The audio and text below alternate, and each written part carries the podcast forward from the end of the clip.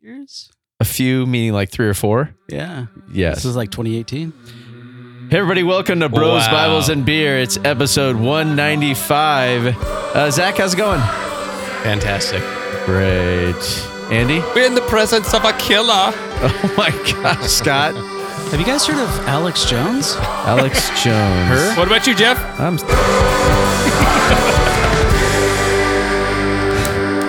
Sorry, he's nothing. I threw you into a brick wall. yeah, well, it's okay. That's all right. I don't I don't you know what? I don't mind just being humble and being on the sideline where you guys have some fun. You're a servant. Mm, Um, we're not alone, gentlemen. We have a guest. I see that. We have a guest who came bearing gifts. We're going to do a little uh, live mic check here, though, with our guest in studio live, the one and only Art Greco. Hey guys. Okay, let's do a little. Uh, we'll do a little live mic check in here. Point that thing at your face. How close you want me to get? There we go. Hold on. Feel good about that? All right. Yeah. Feels good to me. A fist. Okay, and I uh, hear dro- ice dropping into a glass. That's a good sign. yeah, tonight we're we're exercising the bourbon side of beer in the Bros Bibles and Beer. I'll probably crack a beer at some point, but Oh. yes, wow. Our That guest is has good, huh? very good. generously um, brought us a some Woodford Reserve double oaked. Yeah, this is from Art. I don't mess around Greco. This is tasty. And it starts with B, so you can supplant it any week you want to. Yeah, Bros Bibles bourbon. You know, there is actually a bourbon Oh, the Bibles and podcast. brews. Yes. Like Oh, a no. brews bourbon Bibles, and they started after us, by the way. Yeah. Everybody started after so they're us. trying they're trying to capture both beer and bourbon in the title. It's a little aggressive. Yeah. We have cornered the market on alliter- alliterative uh, Christian podcasts. Yeah, Maybe not corner the market. in We've- our name and our guests. like our guests, the last couple guests and people affiliated with uh, said podcasts, um, Heretic Happy Hour and Apostates Anonymous, and I'm sure we could go on. There's probably Holy Heretics. I don't know. oh yeah, Heretic Happy Hour. Did Heretic- you say that? Yeah, I did. I'm not listening to you. uh, That's okay. me it's standard. That's why we podcast. We talk. We don't listen. All right, uh, Art Greco. Who the heck are you? And what, You know, I've been gives you, asking the same question for a long time. what gives you the right? Yeah, tell us, tell us and the listeners a little bit about yourself. Uh, well, I grew up in Santa Clara, and uh, so I'm sort of a California boy, but we moved all over the place and married to Brenda for we're coming up on 45 years. Wow, And that sounds. About, it's difficult being married to Brenda. I think I deserve a trophy or something like. But, no, she's actually phenomenal. And, um, uh, you know, we live now in Palm Springs, and I retired a couple years ago from a church up in Marin County. So I was a pastor for 40 plus years, more than longer than I've been married. And then um, I can't seem to be retired, stay retired because I finished and they asked me to go to uh, Montecito, Santa Barbara area. Tough duty, huh? From Marin Oh, to yeah. Santa Barbara Can't for pass that up. Suffer couple for years Jesus. to help with the church there. And then I thought I was really done, and I get a phone call while I'm on a cruise with my siblings, and saying, "Hey, you know, this one of our great pastors, Todd Redarnell, uh, is finishing up, and any chance you could go help them out a little bit?" I said, "I'm too smart to try to follow Todd. What do you think I'm nuts?" That's nice. Yeah, going from the mean streets, Marin to Montecito, the mean streets of Orange County. Orange County, yes, South Orange County. And so Just I tell people where it. I'm serving, they say, "Yeah, Yeah. right, you're It's toughing only, it uh, out." it's The only good life. four of the 10 safest cities in California are in this area. Is that right? Yeah. Yeah. And then there's Oakland. And then there's, I think, like this on the opposite end of the spectrum. Irvine, Irvine is number one in the nation for like the last 25 years. Yeah, Seriously? like Aliso I so. Viejo, Mission Viejo, Rancho Santa Margarita. I mean, not to Laguna de clarify, Garza. but I think it's like Irvine is the safest with over 100,000. I think like cities over 100,000 Yeah. people is like some marker that matters. This has been your hot, sense. Dude, hot hot, minute of safety talk. hot Yeah. population talk. I'm really glad we Yeah. got into this. We're Uh, branching out. Okay, so you've been you were a pastor for 40 plus years. and tried to retire, and it was a Godfather moment. You got just just when you thought you were out, you get sucked back in. Absolutely, yeah, yeah. But I got sucked into some pretty great places and met some really neat people, so it's been good. That's cool. But I'm tired. Uh, Yeah. Are you? Are Um, you? You're? Are you exhausted? I'm exhausted, yeah. You know that phrase, I didn't leave anything on the field? That's how I felt leaving Montecito, even though it was a great experience and really good people. We love them. yeah. But there was nothing left. And so I thought, I'm crawling home and crawling into bed and going to work on my golf game. And and got the call to come come out here for a little bit. Oh, there's a couple courses around here. There's a couple courses in Palm Springs. I know that. Yeah, there are, yeah. As long as you play them at six in the morning. True. This time of year, yeah. That's Right, true. yeah. yeah. And for any uninitiated listeners, uh, art is tr- transitioning, helping us transition, helping the church that some of us of, among the bros go to or are involved with, um, transitionary or allowed pastor to go to, or yeah. allowed to go. Yeah. But I mean, Todd left, so now Scott's allowed. Well, I have to ask Art. Well, yeah, later. Former Yeah. guest Todd Rodarmo, multiple guest, uh, pastor of Mountain View Church, uh, And a great pastor. moved away, and uh, now Art is helping with the transition and coming out of retirement to to do so. So And I'm having a of- blast, man.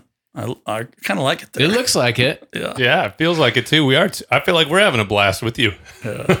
Well, we went back to, I mean, to go back to Todd when Todd um, had told me, uh, you know, I'm I'm going to be moving. We're going to be moving, and and obviously I, I will not be the pastor of Mountain View anymore. I'm like, oh my gosh. I mean, I get it. Like family, you're like following your family, and you've you know you've gotten you've had a good run here, and and you're moving on, and that's and that's good. And then I talked to my wife. I'm like, man, how are we going to replace Todd at the church? I mean, he's amazing. People love him. They love his family, and um, he's just he Mhm. he's Todd. Is that when you send in your audition tape? Yeah.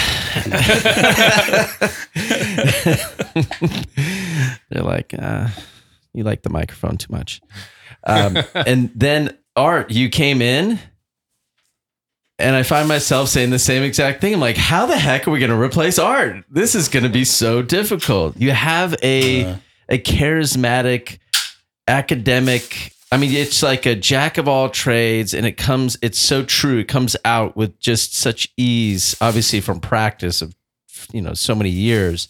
But uh, i love to listen to you preach and and uh, every once in a while you just get people going laughing but kind of settling the crowd and and then you know putting a dagger into like the Bible and going, all right, let's let's go. Mm. And uh it's been fun. Um, but still I'm like, man, how are we gonna replace art?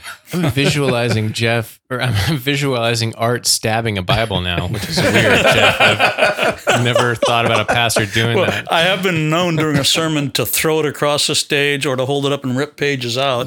Say, Oh. okay, okay, I can live with this now if you're going to go like that, you know. And Yeah. uh, that hasn't So now, that did you hasn't do, worked always so well. It's a, it's a little Dead Poet Society moment. Just tear some pages out. You know, we don't need it this. does feel like when it, you know, having not known you for very long and just seeing, you know, a handful or so uh, sermons, and you're coming, you're out of retirement, is you do speak in a way that feels a little free, maybe making an assumption, but so far you haven't torn out pages of the Bible at Mountain View or thrown a Bible. Uh, is that something you did when you were like full time employed with a church, or are you more free? Like, do you feel more free now that you're sort of just like pinch hitting and you're not on the hook for your your livelihood? Are you living a double life Like, what's going on here? You can't fire me. I quit. That's not Yeah, I the art did- I knew. I had to wait till after I was tenured. You know what I'm saying? yeah. Mm. But ha- has there been like, is there a different? Do you notice a difference with your preparation or the what you're going to preach about, or even like taking off some of the safety valves? Because I I got to assume if you're a pastor and your livelihood depends on, you know, satisfying a lot of people Mhm. with varying beliefs. Um, You might steer clear You of a few ta- topics. you might talk about certain topics, but you might change the way you talk about those topics to make it more palatable to a broader range of audience. Has that changed at all since you're sort of coming out of retirement to pinch hit? Well, not because I'm coming out of, out of retirement, except that you know you hope you learned a few things in your not making so many stupid mistakes. And I just got tired of the taste of shoe leather after a while. So it's good to put your foot in there so often. You know? Take your shoes off before you put your foot in your mouth. Yeah, no, not really. There's a big difference between um, leading or pastoring or serving a church that you know you plan to be in for however long, and when somebody asks you to come and serve in a specific way for a specific time as an interim, because some things are just not appropriate for me to go into because I'm not going to live with the congregation. Um, into whatever I taught, you know, for the foresee- foreseeable future. So I just try to have to understand the assignment and and do the assignment that that's helpful, you know, for now. But there aren't things I'm afraid to talk about. There there are just things it's probably not fair to the church for me to bring up, since I'm not going to walk with them Right. through the rest of it. Right. So there's different. Let me start there's a this fire and then I'm out. yeah, you deal with it. You know. yeah. So, but I'm really enjoying myself uh, at, at this church, and the music, worship, absolutely saves me. Hmm. It just Face saves melting. Me. Yep. I love Right. it. It's the best part of Mountain View. Uh, you're welcome, Art. Well, it has been. I until noticed you weren't on the up. team last Sunday, though. no, wait till next Sunday. It's going to be. Re- no, I'm kidding. It was fantastic. Uh, well, what's interesting about that too is um, that as a sort of a microcosm of the church, the worship team had a little bit of a lead in terms of uh, the experience. So if Todd leaving affects the entire church, prior to that, Ryan, the worship le- leader, had Mhm. left as well, and it's been really cool to see that in in his absence how you know if he's if he's taking up you know so much of the the pie chart so to speak um in all the different dimensions of leadership and personality and just space in the room it's been really cool to see how all these other people have started to fill in kind of naturally and with some coaching and prompting as well too and growing and doing things I think would have been impossible to do. Um, no fault of his, but if Ryan was still here because he was a really big personality and Mhm. and which was wonderful. So that's been a it's been a cool thing to see, and I'm curious. Uh, I'm curious if we're seeing aspects of that, like a version of that for the rest of the church as it relates to Todd. Well, excuse me, I just ate a Rolaid because the Woodford Reserve does not land well anymore it lands often, but not well. It barks back. um, I, I think one of the things that's related to being a pastor in, in your when you're almost done or in your later years is, for me, anyways, I, I learned that success is measured by by how well things go after you leave in, in some ways. And so uh, the more I'm around churches where I'm interim or serving after somebody else, the more I realize, man, they set this thing up well. Or I know how hard it is to be a pastor because something you mentioned earlier, uh, one of you guys mentioned just a few minutes ago that you're sort of uh, everybody owns you a little bit. It's like you have all these these um, owners of stock, and they all feel like you're sort of belong you belong to them a little bit. So how do you please all of them and keep them in the game? Yeah. But still lead and have an appropriate prophetic edge without being obsessed with yourself and still try to keep everybody moving in the right direction. It's like I mentioned it today to, to somebody I was working with. Um, you know, the church is like a one room schoolhouse. You have first grade and eighth grade, and you can't just teach to the eighth grade. You lose the first graders and uh, different different stages in life, different experiences in life, different experiences of faith. Some ready to chuck their faith, but there's something still compelling and magnetic about being together. So, how how do you move all of that uh, in a good a good direction? And I think um, seeing that having been done well when I come to step in for an interim time really means a lot to me. And that's the case here. I think some of that that you're talking about, certainly it's a result of people's hard work now, but it's also the result of an investment that was made Yeah. uh, before. And that's certainly true with Todd's ministry, you know, to see what we still have. Most of the time, a church that's gone through, well, a lot of churches go through things that should shut their doors. Mm. And many of them, many of the times it's because of what they did to themselves or didn't do, Yeah. right? But to anything that's still striving after after COVID, I think deserves an award. and uh, and this is one of those cases. Yeah. I'll be honest. Uh, if I were Todd or or Ryan, and I'm not, I would never be a worship pastor Oh, or you're a, not? a main pastor. I thought you were. Um, well, you know, I, I identify. Well, never mind. um, but if like if I leave a church and I'm like the head guy, and it's like there, my this is a a confession of my ego. Okay, guys, it's like oh, they're still they're still okay. Like Mhm. like even though like it's not it wasn't about that, it never would have been about that. There's a little slice of me that would be like, oh man, they're they're, they're doing just as good. They're even maybe Yep. they're upping their game a little bit. You don't need me. It's a little bit of like need you me? don't need me anymore. That's how I feel about the softball team, leaving the softball team. We still need you, Scott, Yeah. We do need See, you. See, that's what I want to hear. especially tonight. no, it's not going to happen. you know, Art, something that you it's changing the subject, something you brought up in a in your message uh, most recently was about um, deconstructing and reconstructing, deconstructing your faith, and then reconstructing it, and and um, I know Zach just briefly, but because I'm I'm going, I'm not going to do well in defining like what it is to deconstruct faith. Can you put some words to like what it is? Because there's a lot of people that are using that word not just to use it, but they're actually going through it. Right. And then I have a question for Art. Well, some people on this podcast aren't like Scott and they don't have everything figured out. So, and, and that's mostly me.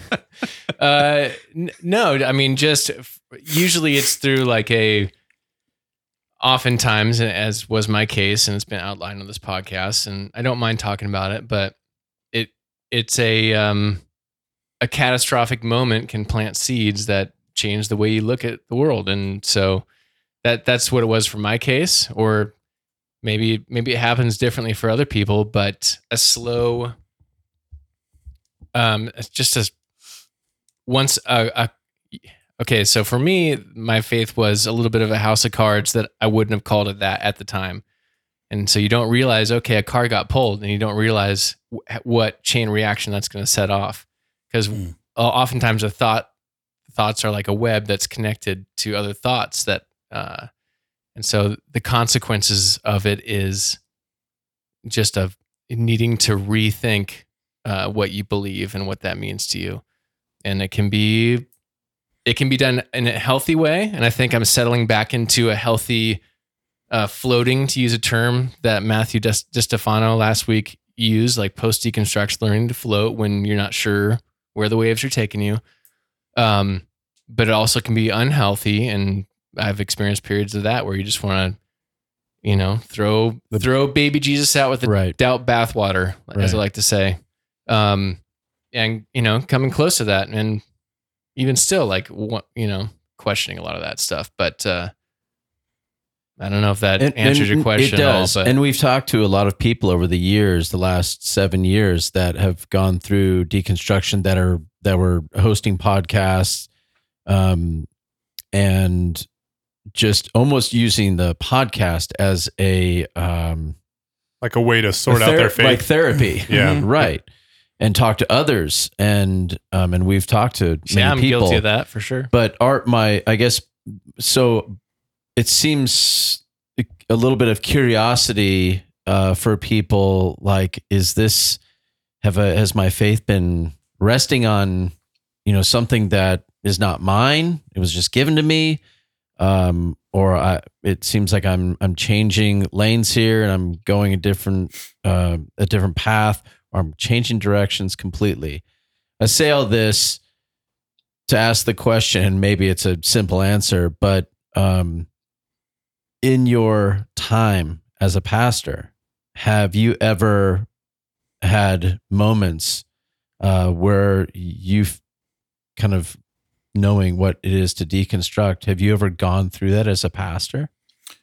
I'm going to be nervous when I quit going through that as a pastor. Seriously. was that always the case though No, because uh, I mean, things were more black and white when I needed them to be, and I was sort of a a warrior for all that black and white. Yeah. And, um, and so uh, I look at it like you set up non-negotiables, theological non-negotiables, and they make sense at a stage in life. And then you live a more, little more life, and there's this praxis that takes place. You know, you think, here's what I believe, then here's what I just experienced. Talk about experiences. The last, with the last guest. Um, wow, what I just experienced, I can't make sense of it in light of what I just thought was a non-negotiable and solid. So, am I free to rethink that? I had the experience. That's provable and maybe even repeatable. But this thing that I thought was a theological non negotiable, I have to now see it in light of this reality and I have to rethink it. What has to, what gives? What has to give? Um, and so there's this back and forth. That's a healthy deconstruction, I think. Uh, and Being then, aware of it is super healthy. I wasn't aware of it oftentimes, you know, like aware aware that, that that's what was taking place. So yeah, like if you're able to know that, know that that's kind of what you're doing, I think that's key. Yeah, and I think you I think you only realize that after the fact in in some instances where what was going on back there? Oh, that felt like oh no, Okay. the grief. Some you guys recently talked about the the grief that you might feel it parallels loss. It is a loss in some ways to say that whole doctrine just fell apart Yeah. and you align that with the pastor that was or teacher or parent or whatever that you love so much or grandparent that taught you that. And man, if I let go of that, am I denying them and I demeaning Right. them? And there's all these things that are connected with that. But yeah, I go through it. And sometimes, I mean, I, I would, I'm cautious about w- what I would sh- share from a pulpit because I'm aware of the fact Mm. it's a one room schoolhouse and you don't have Right. the sex talk with a first grader Right. but you might with a senior in high school or something. And so certain people, for me to say, here are the scariest moments of my faith, Hmm. might not might hurt somebody else who's sort of um, new in their faith or something.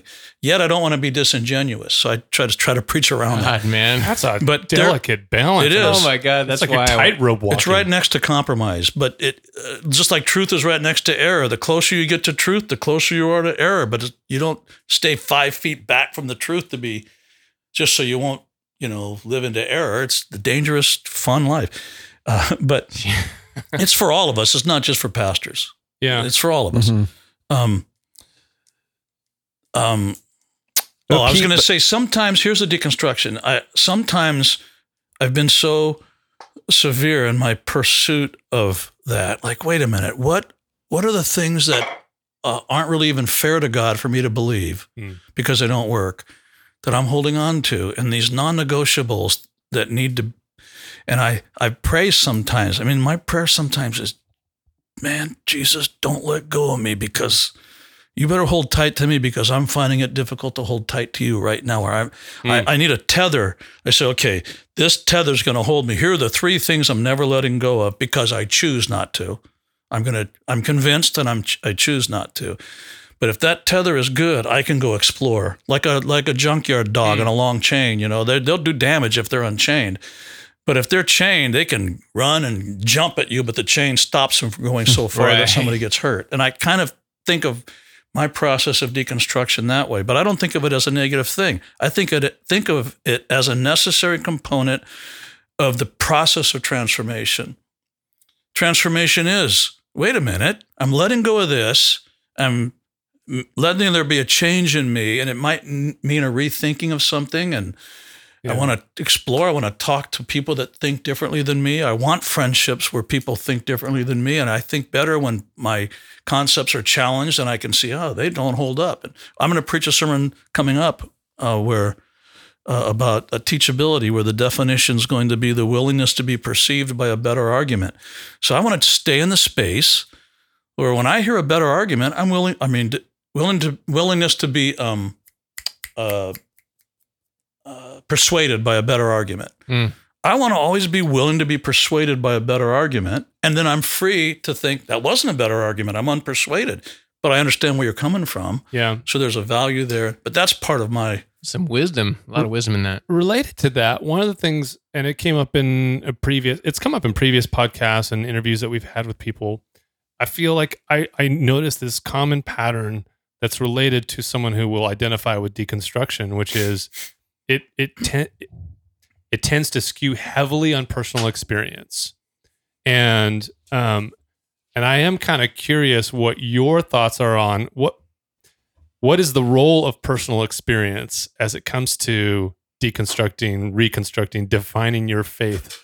Uh, if if we're if we're trying to assign weight to these to the various things, the components that make up your faith, uh, how do we how do we take our personal experience and weigh that against all the other many factors? My my own understanding of it. Yeah, what's your experience with that? Well, personal experience. well, my experience as a the type of Christianity I grew up in, to which I owe a debt I'll never be able to repay, would it, it almost uh, poo-pooed experience, like never trust experience. It almost didn't get to be part of the conversation. And that worked for me when I was thinking like that. Don't trust your feelings. Don't trust experience. Just read the Bible and trust what it says. Why was that? Uh, I don't know. Why? Why did I? F- Well, I'm I'm just uh, like I'm curious. why do you think I was taught that? where did where did that where did that argument to not trust your experience come from? I think it was reactionary against sort of the maybe the opposite uh, way of looking at Christianity that people were trying to protect their leaders are trying to protect us from as students, or they saw this these the extremes. And so when we're talking to the norm, but we're speaking as though they're the extreme, and we're actually cautioning them against an extreme that may not even exist in that circle, Hmm. we get into these kinds of, you know, don't be like that. Don't trust your experiences.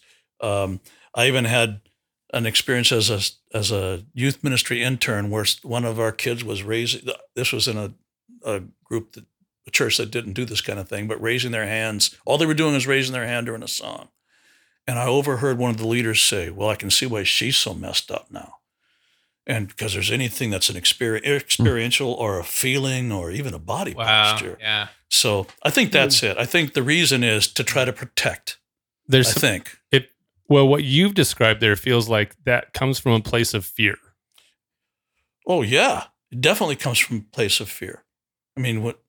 Yeah, I agree. I I when I went through a phase of um kind of reformed theology bro you you know I pre I think it was a defense mechanism to like stave off deconstruction where I was just like basically bible bible alone scripture alone type of thing and um but looking back only speaking for myself um looking back like I, I didn't realize to what degree you're even when you have that mindset and you think you're just reading the plain meaning of scripture your experience you're, filtering all of that through or i'll just speak for myself. I was filtering all of that through my own experience my cultural upbringing um, cultural context all of that. And it's all it's like it was almost like stealth. You don't realize the more you try to like stave off experience it's it's sneaky it's there you you're always looking at things through an experience um and loo- looking back it's like That's good. Yeah. Sorry, Jeff- Sorry to interrupt. Jeff is trying to pour me way too much bourbon. there's so much clinking too Can, We- if I can, I piggyback off Please that do. because I think there's a, and again, I'm just kind of reacting to what I've seen typically.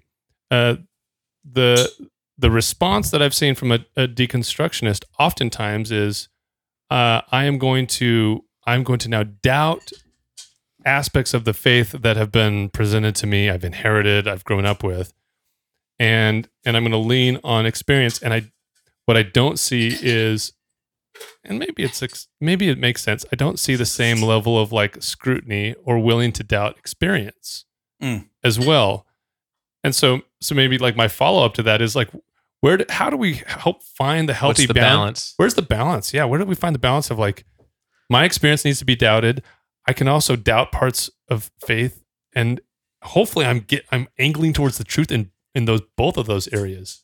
And- and and I think along with that, it so if we take for example the the Mormons, one of their main um, ways they identify truth is their experience of what what they what they used to call, or maybe some still call, the burning in the bosom, and that's their experience that tells them that Joseph Smith is a prophet of God. Mhm. So I think like what you're saying, how do we how do we weigh that with anything other evidences that we're taking in and why is that any less valid What's than the value of those things? Well, yeah Let me clarify. Are we talking about experiences or feelings? I'm thinking That's an great question. experience is something I go and do and measure and um or or are we talking about a feeling or the combination? Because oftentimes an experience will will promote a feeling. Sure. I don't trust my feelings, but my experience is measurable. There, I experienced it. I just experienced the taste of this. yeah. Um, For the listener, he's holding It's up water. a delicious, It's water. a delicious decanter. of the You see what I'm saying about the? It's a it's a fine Right. difference, but I think people trust their feelings. I, of course, I trust experience. I just experienced it. I just did it. I just trust the fact that I stubbed my toe, and when I stub my toe, it's going to hurt. How do I know that? I know it because I experienced it. Right. Now, wh- uh, and one of the questions I asked Matt DiStefano on our last podcast is okay, two people have the same experience, but they come to opposite conclusions and they, they experience the same thing. What, How do you Uh, reconcile? how do you reconcile, especially when it comes to something theological? Um, you know, le- like loving someone is different than a theological statement right? Or something that's said in the Bible, right? So, are you are you saying like your experience can inform you about theological truths? Um, is that something that? Um, I, I, the Be careful, it's a trap. well, well, to clarify, and that's a good question. That's Yeah. a good s- clarification It's a fair of question. between Because feeli- feelings, between feelings and experience. It's a great, you know, thing to clarify.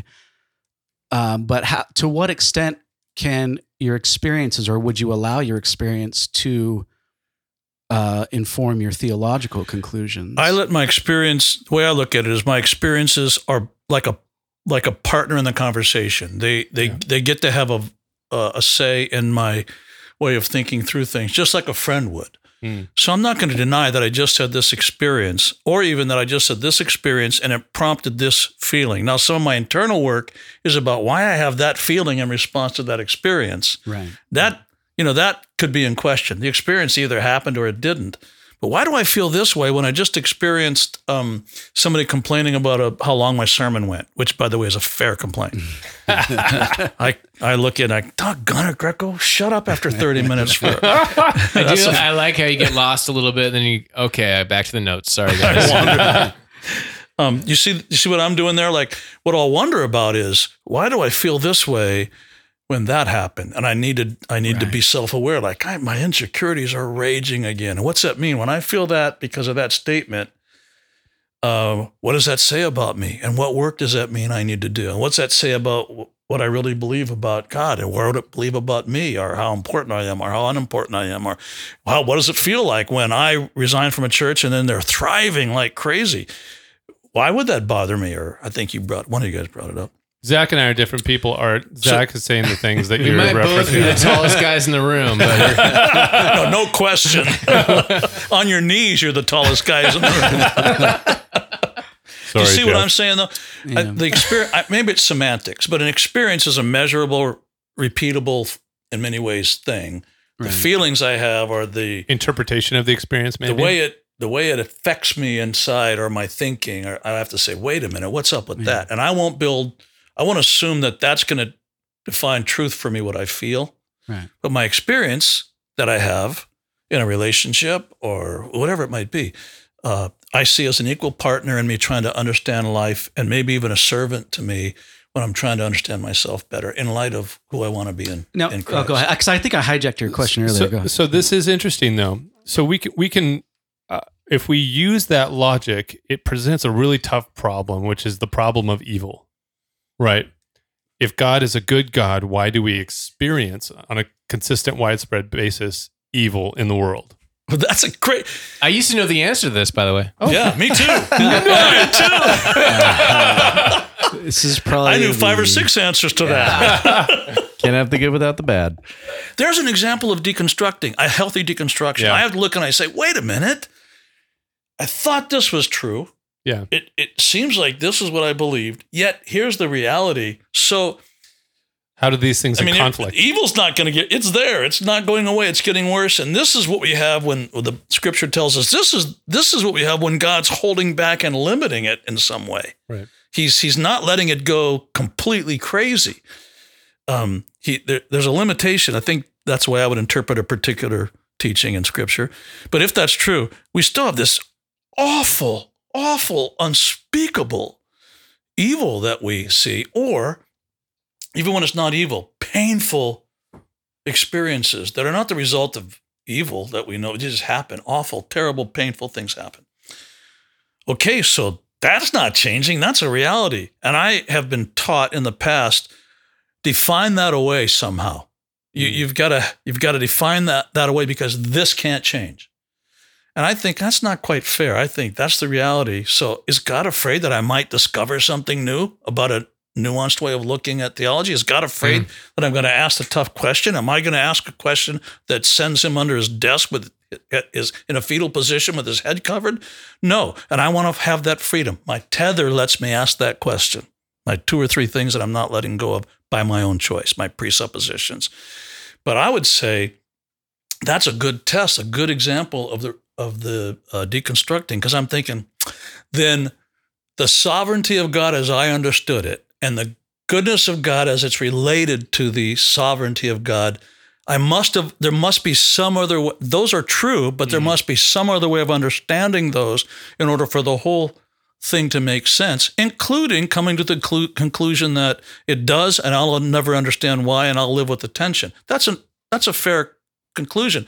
What I don't think is satisfying for me Yeah. is to simply sort of whitewash it, cover it, redefine evil somehow, because I'm not free to question or free to think. But I, and The I- Lord I- works in mysterious ways. I, I, my, it changed. I The deconstructed Bible never says in a healthy way my understanding of sovereignty. So Yeah. I no longer really use the phrase "God is in control." I changed things around. Um, you know the phrase people come to you after you just experience some awful, terrible thing in life, and they'll say, "Well, God has a purpose for everything." I despise that phrase now. Mm. Because if the everything you just experienced was unfair, unjust, terrible pain you'll never fully recover from, God has a purpose for everything says that God just orchestrated that event. right. He just orchestrated the death of your child or the disillusion of your marriage or the uh, depression. I had terrible clinical depression for a long time and it was no fun, man. Yeah. What while you were a pastor? Oh, yeah, Yeah. because I was a pastor. Probably people like me in your congregation. Let's, let's be honest about that. Drinks all around. but I changed that from God has everything. God has a purpose for everything. So I don't know. I like it better to say that God has everything for His purpose.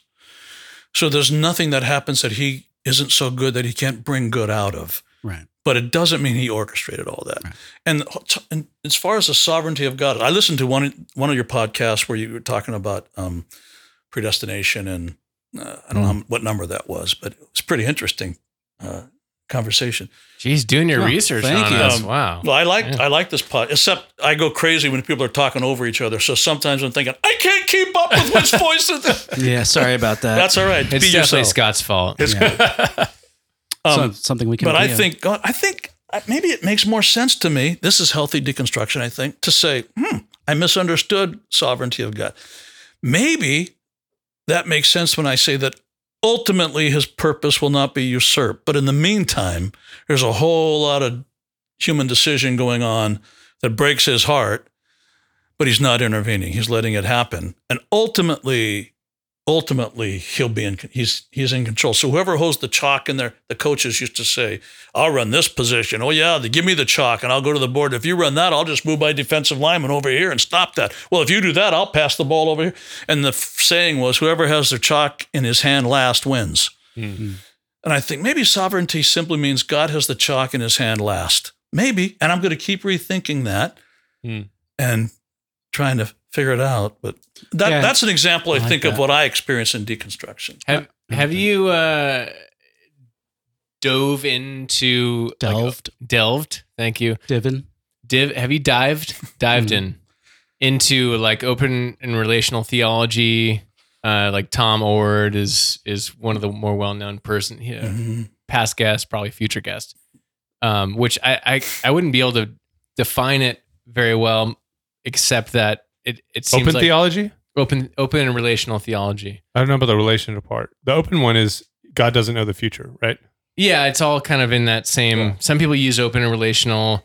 Um, open theism. Open theism. open theism like Yeah. basically like let's logically construct if if love can't control by its nature and god is love then how would the world look because of that and i, It- I think it- there's some yeah. interesting things to learn from that i i wouldn't call myself that but i definitely it's it's fascinating because it's something growing up you never heard anybody talk about Mhm.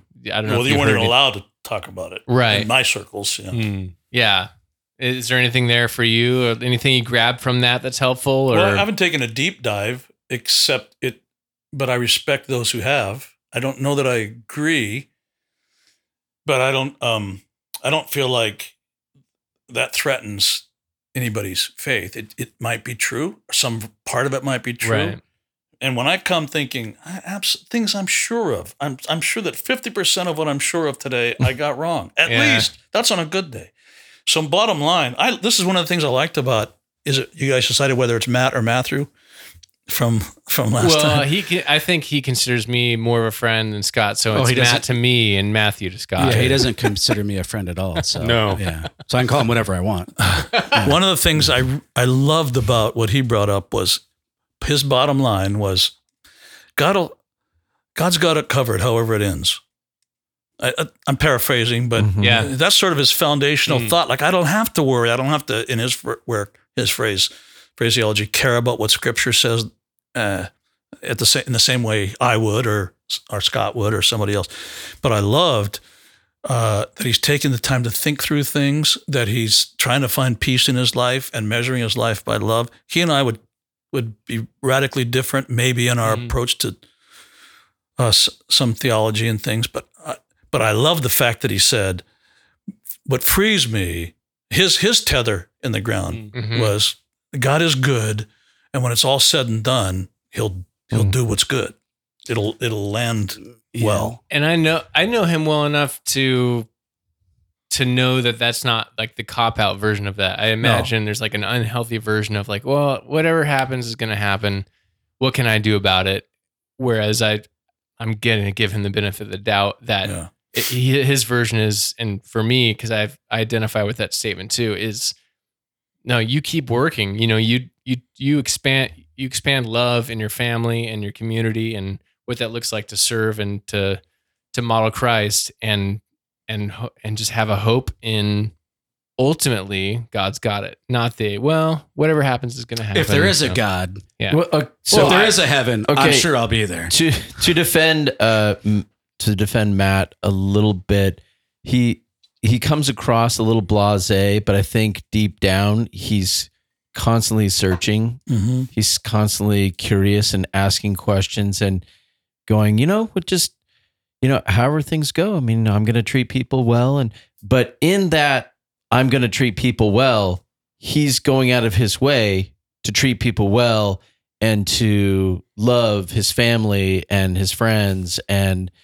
and he's just not it's not willy-nilly Right. just letting it go. Yeah. which is good. And and so if I could condense that in to like a single statement, do all nice people go to heaven? Oh, here comes the debate, guys. Here we go. Separating the sheep from the goats, yo. I, I mean, it is. Yeah, I'm. I'm. Yeah, I'll just throw that one right up in the middle, and it's going to be a jump See, ball. He, let me let me let me grab the jump ball. Yeah.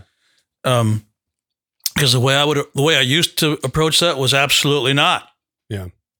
Some jerks go to heaven. If you pray the prayer, you're in. Um, and today I would say, um, you know, I don't know who goes to heaven. Uh, I hope. I I hope in heaven, whatever heaven ends up being. Uh, and it's really up to the Lord who goes to heaven and who doesn't. I don't know all these things. I have a conviction. I'm convinced of X, Y, and Z. And one of my tethers is that the Bible really is a, a trustworthy, the trustworthy Word of God. But I've got to go figure out what the authors meant by what the author said, and I've got to uh, do my best to be convinced of what I think it's teaching, and and own own the stuff that I might preach that's helpful and own the stuff that I regret preaching when I think of 45 or 48 or whatever Mm. years it is. And ultimately, um, I, I believe that those who put their hope and trust, their hope in Jesus and do their best to follow him, uh, he, he died for them. And that's what gets us to, to quote on heaven. But I would say that's my understanding of scriptural teaching. And even though I might disagree with somebody or read scripture differently, I might I want to still respect them as a human being and their thinking. And uh, so my answer might be different than theirs. Doesn't mean I'm rel- uh, everything's relative. I'm convinced of what I believe in absolute truth. I just don't always believe that I have a grasp of it. Yeah, we can't know it. It's there somewhere, but I don't know that I always have a grasp of it. And mm-hmm. so even when I'm assertive, I need to I need to hold the things with appropriate healthy humility mm. without going being so humble that nothing nothing can be taught ever again. There's nothing to believe, which is also a delicate dance for all of us. Yeah, and that's one of the things I try to clarify with him is like, okay, um, if it's your experience, and it, and then he, and then I, I kind of push back, uh, took it like took it to an extreme, and he says, well, it's my, ex- it's it's that it's the truth for me, and you know, you shouldn't listen to me, and it's like, okay, fair enough, but what does that what does that mean for like you're writing books and doing podcasts? It's like, okay, you're you're teaching people something, but at the same time, you're going to say, well, that's just that's my that's just for me. That's so that part kind of I'm uh, I'm uh, it just is it's hard to take stuff like that seriously. Um, but like like like can you know can nice people or good people go to heaven? The, yeah, we could say, yeah, there's so, there are going to be nice, good, very good people that don't go to heaven. And I would say my my understanding, I'm convinced that this is true. So then it makes me own it. Right. Um, And, and we don't But I- know, right? We don't we we, don't don't, know. know, those there- individuals. That's an we could expression of I'm yeah. going to humbly believe this. I don't want to. I don't want to say that. Oh, you believe nothing. What's why should we listen to you? You believe nothing. Uh, no, I'm I'm going to going to present what I'm convinced is true. But I've got to keep at least the the uh, program running in the back of my mind. You might be wrong, Greco. Yeah. Uh, so you you don't have the privilege of not teaching and of not being appropriately uh, uh, assertive and convin- convincing, but try to do it in a way that always rep- represents your understanding of we all might be wrong on all of this. Yeah, careful. Uh, uh, if you read the parables carefully regarding heaven and hell, or whatever, whatever that might end up being, you know, there's a lot of parables that people interpret as talking about heaven and hell, whether whether they are or not. Let's just assume, for the sake of this conversation, that they are. There's plenty of parables that uh, that lead me to believe there's going to be a lot of frustration among people that think thought that they were the ones that were in and uh, the people that were out are also in in a way that is frustrating and uh, What what well that's interesting. Maybe maybe a conflict on your view, Zach, because you don't. I mean, you're you're a hopeful universalist. Uh, I think is what you say. But uh, according to those parables, there will be some that will not make it. So that, Yeah. I mean, that'd be a. I think a. It's like you. It's like I asked you that question. What you just stated. So yeah. yeah I think if we come to if we come back to experience, I think That's where I wanted to go. where most people where I I would imagine a lot of people experience a conflict when it comes down to um I see someone's life like you you alluded to it before. Uh jerks who said the prayer and go to heaven. And their life didn't reflect it Mhm. versus someone who didn't say the prayer and lived more of Jesus's values in their life than the jerk did and and we would make a declaration that they don't go to heaven it feels like that's the the easiest most common argument or struggle that that uh, someone would have when they look at that and go how do you reconcile this How do I reconcile it? well sure. Are sure you asking? sure yeah I think this- we're asking. I don't. I don't think we have the right to try to decide who goes to heaven and who doesn't. yeah And that's the wrong question. I think the question is: Are you moving toward Jesus? Hmm. and I don't know. Dick Peace, my uh, my advisor at Fuller when I was working on Richard Peace when I was working on my doctorate there. I'm glad you correct I'm glad you adjusted his we are not mature enough for, Oh, you for that guys. name back to eighth grade, are we? Hey, You know what? There's some first Richard- graders. I there's heard- some first graders in Uh, this okay. room, and then Excuse me. kindergartners. That's not our room. fault. That's Dick's fault. Actually, that's Dick's parents' Yeah. fault. His parents. Continue. Sorry. Dr. Richard Peace Yes. wrote a book called Conversion in the New Testament, which was just pivotal for me. And he argues there that even the apostles, when they were walking with Jesus for those three years, three ish years, tell me in that whole journey, at what point were they what we might call genuinely saved? Mm. He's arguing, he looks at the process of the way, the, the titles by which they refer to Jesus. I think it's through the book of Mark that he traces it. But he says there's sort of a progression of the titles. It goes from teacher to, uh, uh, Abba. uh, yeah, Or- different. well, but he no, gets, Abba, anyway, they move no. all the way Sorry. to, oh my goodness, he's God. But they start with teachers. And he's saying there's a parallel journey of their conversion.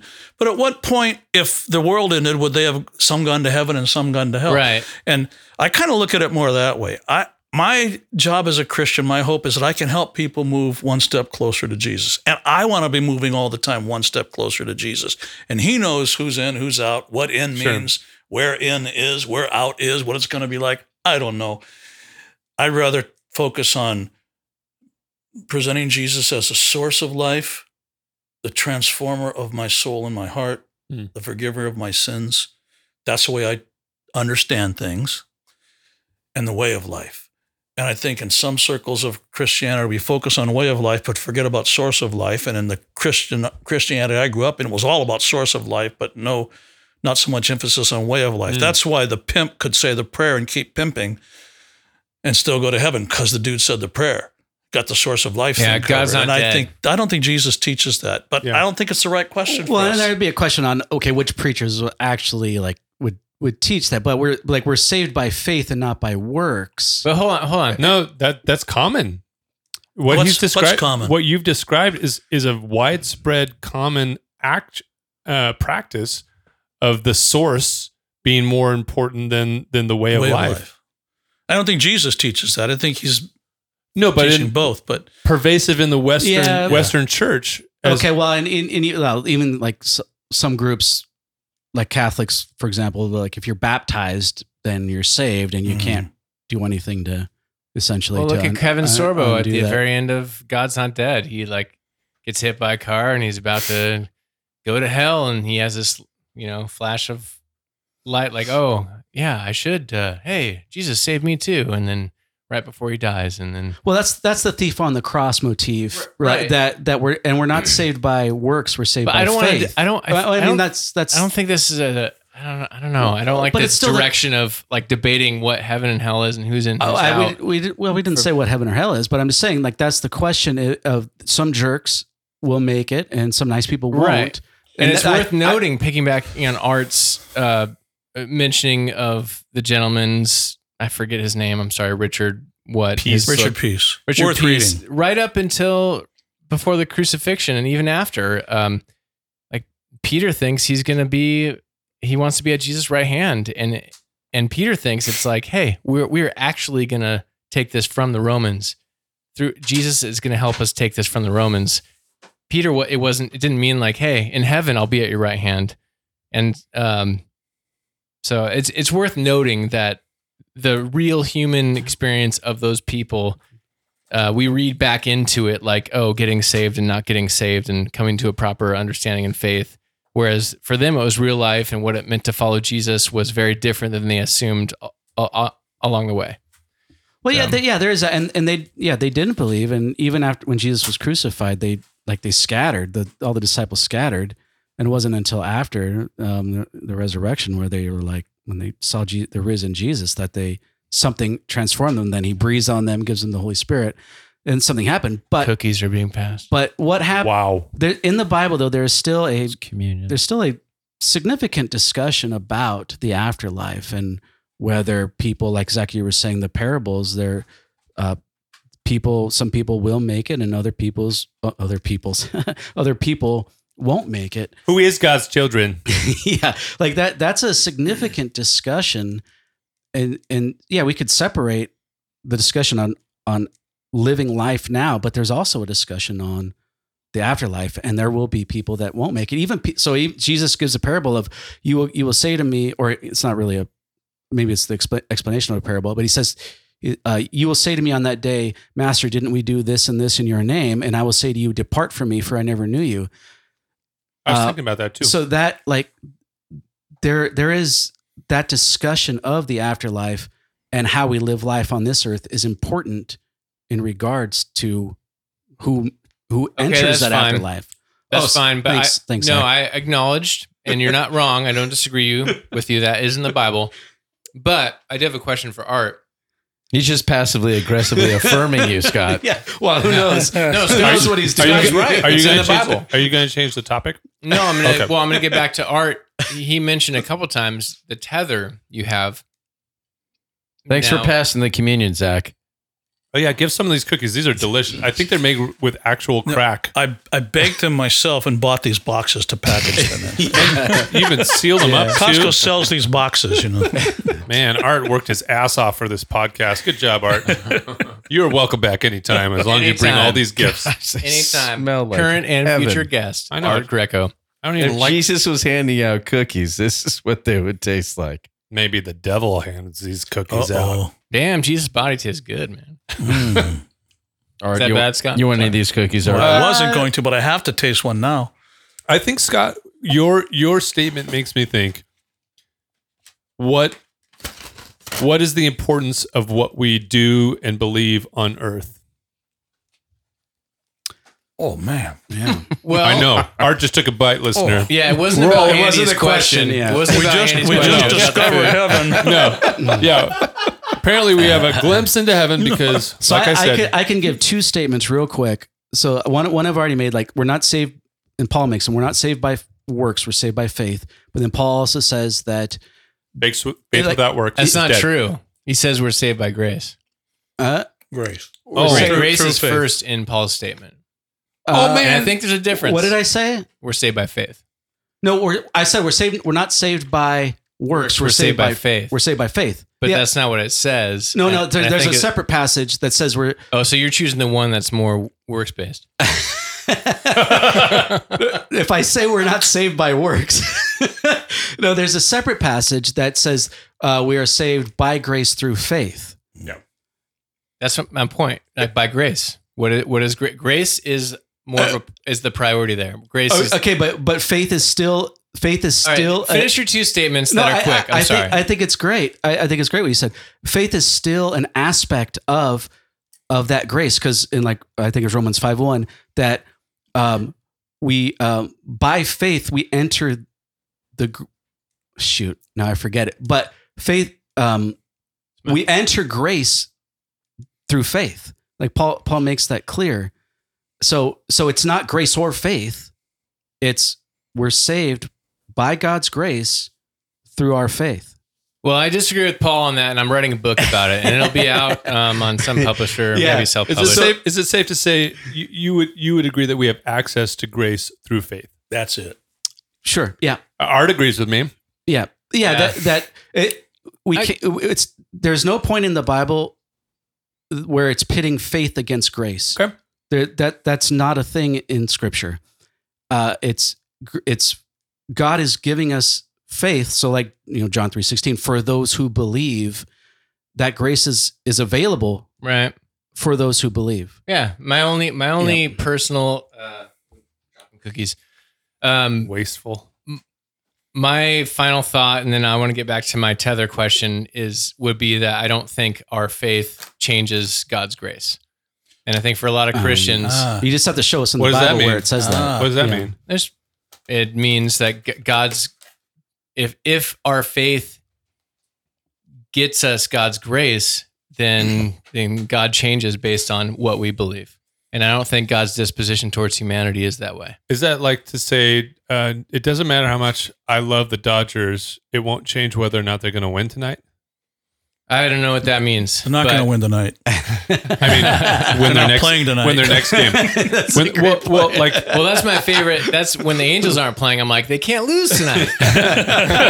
no, the point that I'm trying to make is regardless of, of, of my faith, like whether I do or do not believe in in God's sovereignty and um, salvation in my life doesn't impact the the fact that he his grace exists. So if I don't believe in it, it doesn't mean that automatically his grace is disappears. If I do believe in it, it's still there. Yeah. Your hmm. forgiveness for your daughters exists.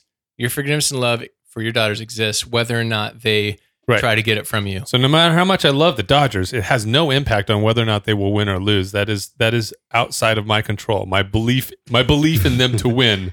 Yeah, we, we just don't have don't any control. examples of that in scripture. I think so. All all the examples we have are God doing things based upon whether people either believe in, in him or are or are obedient to him God is the savior of the Tho- world, especially are- for those who believe. Here's an Uh, example. especially for those who yeah especially I for think those it's an who believe. example of the counter, but I I want to get back to my well no I had. I had two I had two I had Okay, two quick number two. statements so we're saved by faith not by works but then but then Paul also gives a list of things you go you know look at it's like 1 Corinthians 5 19 or 6 19 he gives a list of things that says that people that if those who practice such things will not inherit the kingdom of God uh so that and I forget what the, the question was initially but but those those two statements I think help inform us about the relationship between faith and works What we do and what we believe. Right. What we well, yeah, yeah, what we do in this life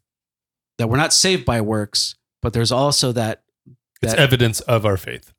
yeah, but you can you can definitely disqual- disqualify yourself from the kingdom of God by your actions. okay. Can, can I? Uh, I want to go back to. Wait, Jeff- wait, wait, wait, Jeff's wait. still hold- awake? I, I do I do I want I want to give you that, but Oh my but gosh! he did just say that you can't disqualify or you No, you can. you can disqualify your faith by your works.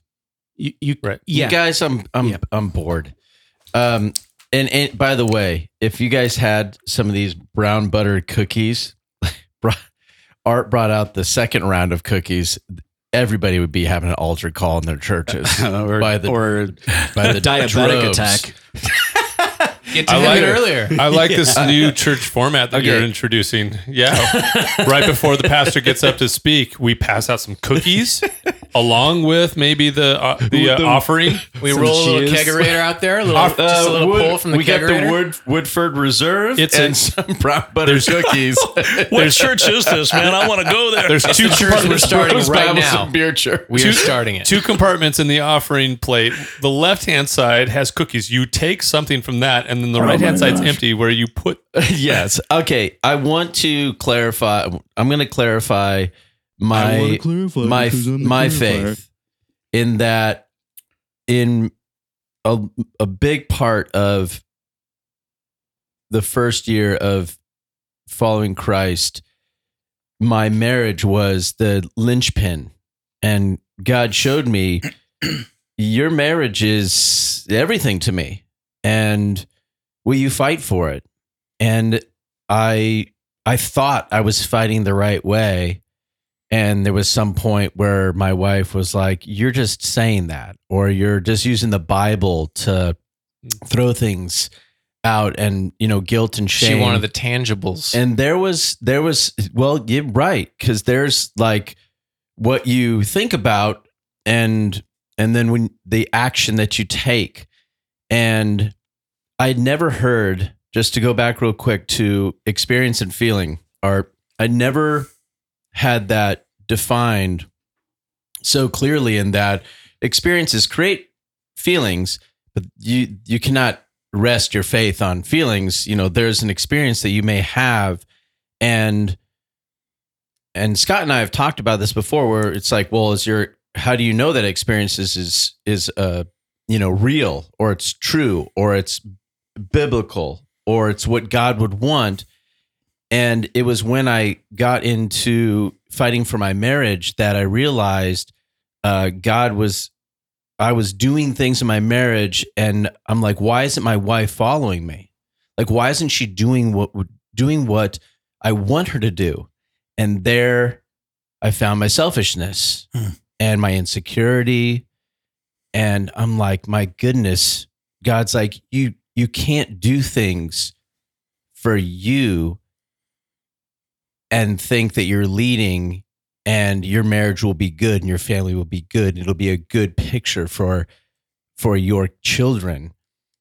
You have to get on your knee and serve your wife and put yourself as you have said in your messages art like are you willing to just be in the background you may be do, working your butt off maybe working your ass off to make like life just be good and and you may be getting crapped on or you may feel like you're getting crapped on but truly you're you're fighting in in all of it for your marriage for your wife. And if you'll do that your faith if you look back you'll see your you're tethered to like man this life doesn't happen without my wife it doesn't happen without my kids. Hmm. it doesn't happen without good friendships but not just like on the surface friendships or on the surface marriage or look at the family. We're just beautiful people. It's like are you digging down and going i don't need the the accolades. I don't need to i just need to go and do and my and and if you forget yourself and that's what you're experiencing something happens it feels horrible when you're going through it but when it's over there's such a, a greatness because you're demonstrating a faith and following jesus and it's hard to connect that for people to realize oh you you just got to do it Jeff, are you reading from your journal right now? sorry what? I mean, that was beautiful. Don't get me wrong. but the difference between experience i mean the experiencing things has such great value because then we get to like well why do i have this feeling my wife should be doing this i have this i have i feel this should happen uh, it has nothing to do with your faith christ is like sacrifice everything die for your wife Mm. die for your family and your friendships and and die in this life and I'll I'll give you everything. But if you continue Mostly to metaphorically. if you continue to think I want I want everything that's not if you think of it in that way, it That's doesn't come out Well, that's a good point, right? Like when we're children, when we were children, there's a selfishness. there is a selfishness, things that we seek after, things that benefit us. We would eat candy all day long. And that in our experiences, we loved oh, the deliciousness of candy or these Brown cookies, butter. these cookies that Art has brought, which are made out of crack cocaine, and it- and we love that. But but we have this like limit. I guess it keeps coming back to this idea of like our accepting humility that our experience is limited, and we should recognize that we have we have limited experience, and so. In, in in this case, if I'm the kid who's just eating cookies all day long, maybe eventually I I encounter the outcome of that, which is I'm going to get sick and puke or feel terrible about myself. Someone else is sitting right next to me, a parent, and going, I'm watching your experience. Yes, you are loving it. However, I'm having a totally contradictory experience to that. I'm Mm. watching you and I'm frustrated. And I Mhm. know that what you're doing is going to result in something terrible. And this is why I keep coming back to this. If we apply this mindset to the person who weighs everything or, or weighs so heavily on their experience, we have blind spots. We can't help that. You mentioned in the last two sermons, I think, how important humility is in approaching both the deconstruction and reconstruction of our faith, but also our interpretation of how we view scripture and how we interact in the world. And so uh, those things live in this like natural tension. I've experienced this thing. This is really hard. Also, how real is that? It's real for me, but how like universally true is it? I don't know where the question is. and by the way, Jeff, that was beautiful. I just want to make note of that. There was real energy and passion and experience but behind you that. experienced real. one Yeah. thing and Tanya experienced another, and you guys have experiences that are in conflict Well, or that had. right, but that goes back to I'm like every every woman has a key, a very small key in in their heart, and it's up to a man to unlock that. And you can you can just you can have the key and try and like unlock, and it's like you're missing it, you're missing it, you're missing it. I'm speaking on the That's why wife's relationships are so behalf. awesome. it's like, and you feel like I've got it right this time. It's like you stops. If I'm sure my wife is probably thinking like, stop trying to figure out what's right, and just love me where I'm at, and that's where the key is. And if you're willing to just be and love me, then then things are are will be so sweet. But you know there, and God has set it up that way. Like Mm. you've got to you've got to sacrifice. It's so gosh darn hard because our selfishness So- comes out. So having said all that, let's just we're bouncing the metaphor or the figurative tennis ball over to art. Any of all of that, there's a lot of beautiful poop we just threw at the wall.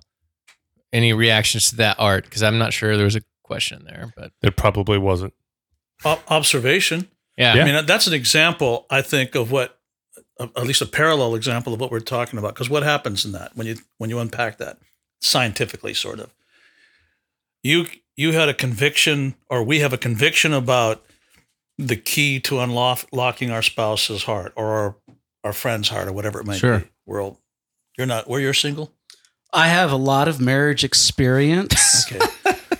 But anyway, Indirect, indirect marriage. I've indirect never, marriage. I've never been married. Oh, then that then you're But probably I'm- an expert on yes, marriage. yes, that's how. From my experience, everybody's an Yes. expert on raising children He until is they our have marital them. expert. Yes, Go ahead. But we have we we have a conviction uh, of what's true about what it takes to unlock this heart, and then what do we do? We act on it, and then we have an experience. We, there's a reaction, and we experience the disappointment of our spouse. We have an experience of that. That's Mhm. measurable. Yep. Explainable, reportable experience, and we have a feeling based on that experience that drives us back to rethink yes. what the truth is. So that's that's I think a healthy example of how experience can be a partner in discovering truth. Um, but I'm but if we stop there and say I have this feeling, it's not a good feeling, and therefore here's what's true based on what I just felt, as opposed to saying I'm going to rethink this based on the measurable reaction I just got and and the experience I just had, that can be trouble. So if I'm basing truth on how it felt to have that Mhm. experience, that's trouble. But if I'm letting the experience and what I feel in response to the experience, but the experience primarily informed my rethinking of truth, my reconstruction, um, deconstruction and reconstruction, I think that's a healthy example. And that doesn't do justice to the pathos with which you just shared that story. And it, it, I think it touched us all kind of deeply oh yeah, because people couldn't see what we were seeing as you were telling that story. But even hearing it, I think it's yeah. pretty powerful. Jeff was about to weep, and and I made one little joke to to cut the tension, but And I handed him a with- cookie. Yes, I agree with you, Art. We, Well, it's because- it's meaningful. It's because you you you go back and you ask the question, God, what am I doing wrong? Or or lead me in a different direction. I've got this wrong. I because Because I've tried these And you things and knew it's that right. because of what you experienced when you tried it. correct. it didn't work. What Yeah. happened? In fact, it wounded. I wasn't trying to wound. I was trying to heal. And Now, I wounded. And is it possible that you did the right thing At the wrong time. and her reaction was wrong? But that is that is the that is the essence of faith. I'm going to continue to move towards Christ. I'm going to continue to ask like I I I know I'm doing the right thing and I'm getting pushback in whatever environment we're in. And it's and sometimes doing the right thing people don't like it may not be the popular Right. right. but so thing to do. Can I say real quick in response to Scott? Scott, that might be the case. I think no marriage will survive if that's the thought process of one or both. Right. of- just of as an spouse. analogy. I was using more as an analogy technically, to yes. theology, though. It You're not be right. wrong, Donnie. You're There just might an be- asshole. yes. One of my Yeah, but- favorite quotes. But I get what you're saying, and I'm Yeah. and and Zach points. He makes a he makes he points it out that if you have to be right, if you, uh, if you actually are proclaiming, I'm right and we need to do this, and you're essentially that means that you're wrong, you may have some serious challenges. There may be um, collateral damage Well, there's that a you can't get away from. There's a, for its time, a wonderfully progressive nature to relationship advice or instructions in the Bible, which ultimately we can quibble over details of a couple different passages. Ultimately, is mutual submission, mutual self-sacrifice, and that Yes. is the way a, a marriage thrives. Like, yeah, the key might not always fit. That's if if relationships were easy, they wouldn't last. Like human beings, when you have it perfect and everything is nirvana, you get bored and you move on to something else. And I I think that conflict and like that uh, it's it's like working out in, in the gym. It's like yes, Mm. it causes inflammation and it's to, and it's actually damaging your muscles, but the muscles heal and they grow back stronger than they were. And I think there's a lot of that in just any relationship, husband, wife, Mm. you know, parents to sibling or to child, all that stuff. And it goes back to like how big is how big is your God? Like is God so Bigger easy? than Scott's. I Is will tell you that right now. is- Bi- way bigger than Well, your Scott's. God doesn't do Is anything God in the so world, easy so. that- He Like, doesn't. If we, God- it's if a- we knew if we knew God and we knew all of that there was to know about God and oh, that was you know it's like a, a simple employee I've sorted him out. then then, Art- o- then Art's off glass they is go. em- sorry, Art's glass is empty. He needs a help helping hand. He's gonna need some more eyes. Was neat the only option though? There was uh no, neat is not the only option. There there Ye- was something that you said last week in it in it or last Sunday and it did resonate with me. And it That's good to know. There was at least one. Thing. there was one thing no. One of the one of the several things. Uh, uh by the way, when you were done, Art Zach was sending me uh animated GIF images of of It's my new favorite GIF, by the way. of someone doing high kicks in response to your uh in response to your sermon as in he was really excited about it so uh, so but but what you what you did was you tied you tied a relationship to uh not only not only what you say but but how it's delivered Oh yeah. so basically like bashing people over the head with the sword of truth will will not result will, won't end in a good result Oh, there, yeah, you Yeah, the idea of said it. saying the right thing the wrong Yes. way makes the whole thing wrong. yeah, Yeah. Doing the right thing the wrong way makes the whole thing wrong. Yeah. It's it's it's, it's an overstatement. It's a hyperbolic statement, but it, a lot It- of truth it- there. it Yeah. communicates the right Yeah, that, sense, you that's know. like telling my wife, um, "You need to follow me. I'm a man of Christ," Mhm. and she's Oh. like, uh, "You can f off." I I, how many times have I told my wife, "Go read your Bible"? oh my gosh, and she's like go go enjoy the couch tonight nah. So yeah, but like maybe we maybe we park on that for a moment there because I think oftentimes um, uh, we will we will get fixated on rightness and and we'll lose track of that the the rightness or the relationship of rightness with the way it's delivered. Yeah, we lose track of the important partnership. Was it McLuhan who said the message and the Medium is the medium message. is the message? It's close. It's he did say Something that. like that. Marshall McLuhan said that it is related. It's not the same thing, but yes. Yeah. And we lose track of that. That they go hand in hand. Well, that's why Jesus talked about speaking the the Bible talks about speaking the truth in love. Well, that's what that's the the biblical version of that. There's truth and love, not one or the other. And so if the way I'm telling the truth compromises the sense that it's a, a loving motivation, something's wrong with the way I'm telling it. And if I so overemphasize love that I won't tell the truth because I'm in the name of love, I don't want to say something hurtful, that's equally unhelpful. Yes. Which probably means we need to define what love means in this context.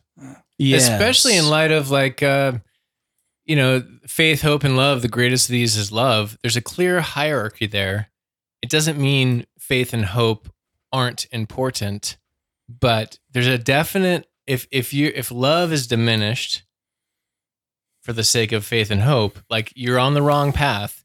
Now back to the definitions it's like what does faith mean? What does hope mean? What does love mean? But very generally like i think a lot of especially right now everything is so polarized politically Mm. um there's a lot of politically activated Christians that I think are activated in a very unhealthy way, and they're losing sight of that hierarchy of. Uh, Well, rather than like trying to trying to solve all of them, could we take a moment to to pause and zoom in on on the concept of of delivering truth in love and Well, just just zero in on the love aspect of that?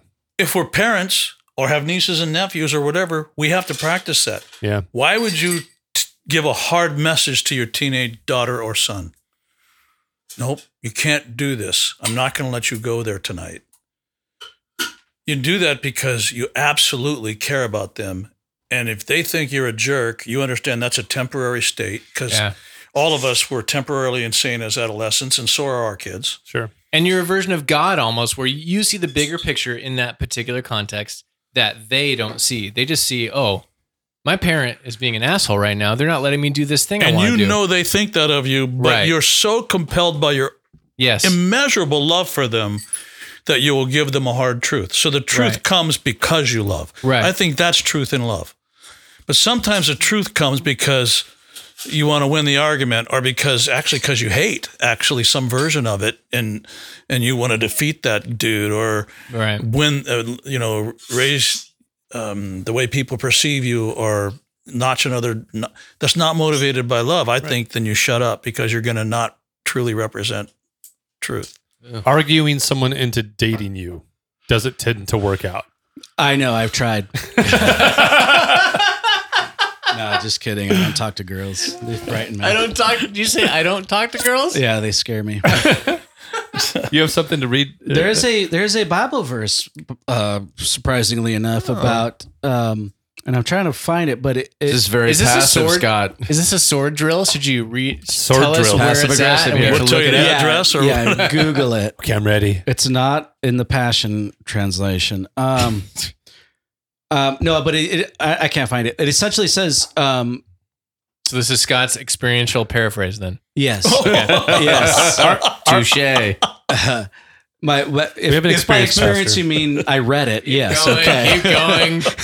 Don't get Um, distracted. So, um, so love, love is an aspect, but then there's also with uh, gentleness and respect, and I think those are aspects of love. So, if we're like trying to define, Yeah. um, how to speak the truth in love, gentleness and respect are two components of that.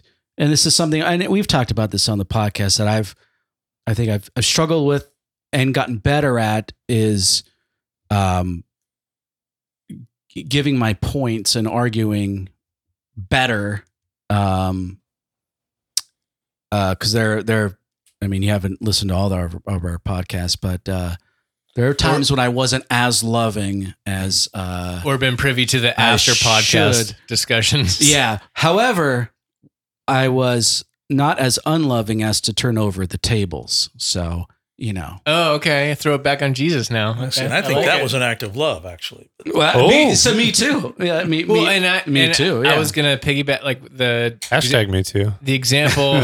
good grief. the example. Unloving. I don't know what that means actually. You can uh, complain about Andy's comment to Scott at brosbiblesbeer.com. um, but Art's example is is almost an example of where love is interpreted interpreted as like wrath or punishment or or a negative thing Yeah. because they don't see the big picture. And so I think there's there's meaning in that too, which now I'm sounding a little bit like Scott. And Scott's last comment was more like what I would say. That sounded weird. great, Like Zach. we're in this weird time warp now. I agree with you. It, it happens every once in a while, and I'm What fine is with that. happening? that, that love, I'm not so yeah. convinced in my beliefs that if Scott says it, I have to go the other direction. If he That- says that- something right, I'll Scott agree. says it. I don't believe it. That settles it. that that yeah, that love love can be expressed in a way that people don't like. Mhm. For sure. Any pa- ask any parent, any good parent, I should say. Yes. That's a great that's a great statement. And I think that's where the tension lies. And that's where the struggle is um can can I deliver truth in a way that is loving and not received well, or does that automatically or or is offensive even? yeah. Like like and I don't know if we could ever pin this down because it feels like it's a moving target and, Mhm. and everything is very situational. but in but in general, like uh, I know that oftentimes human nature is when when a core belief of mine becomes challenged. Um, it puts it puts me in a defensive posture. I feel like you're striking you're striking at the core of something that I that that I've built beliefs and part of my life around. There's an identity attachment to it. There's an identity and there, there's a way that I view the world that is attached to it too, and- which ultimately comes down to what is my perception of truth and how is that connected to decisions that I've made my whole life. Oh, And that's when- good. And when that gets challenged, all of a sudden, there, like it feels like we're full circle in the podcast. There's fear that's involved there. Well, if that's wrong, what else is wrong? And how many mistakes have I made? Hmm. Enter the deconstructionist. Enter the dagger in the Bible. Well, it doesn't have to be. Okay, well, so Enter the Well, I mean, this, he's describing what what might trigger a deconstructive Right. moment. How- yeah, keep going. or just Which can his exist- reaction to which can exist in any part of your life, whether it is spiritual or purely logical or in an intellectual exercise. Political. Those things, yes, um, or sports or whatever the thing is. When we feel those core beliefs get challenged, all of a sudden it's it's well, it's unsettling Yeah. because it and and I would argue. Let let me throw this out there. I believe at this point in history, it, those kinds of discussions may be taken more personally than ever before in history. Unpack that. What do you mean? For instance, I think that if we look at the polarization that exists in in that it is it feels seemingly impossible for people to hold differing views and be okay with that. Simply the fact that we we don't see that well, I'll put it the other way. When we do see it, we're like awestruck. Wow. Look at look at civil disagreement. It Yeah. feels Yeah. like the exception. Well, and and and so that that brings up a question of what is it what is it to love the other party when you disagree? Um, if we're going to take the example of a marriage, um, you're you're self-sacrifice. So you're like you're setting your will aside for the sake of their will. Now, when two parties, let's they're not in a marriage, when they disagree, does it is it the same thing? Like, do you have to go? I'm going to set aside my will because when we get into ideology, like you're gonna are you gonna go? Hey, the only way I can love them is if I set aside my ideology. It's a great. It's a Mm, great I'm not- question. I'm not and sure. that's that's um what comes comes to mind is the when Jesus said, "Wide is the road that leads to destruction, and narrow is the way." Like, like I don't think that he's talking about eternal heaven or hell scenarios. There, there was a real path that Israel was on that led to their destruction in 70 A.D.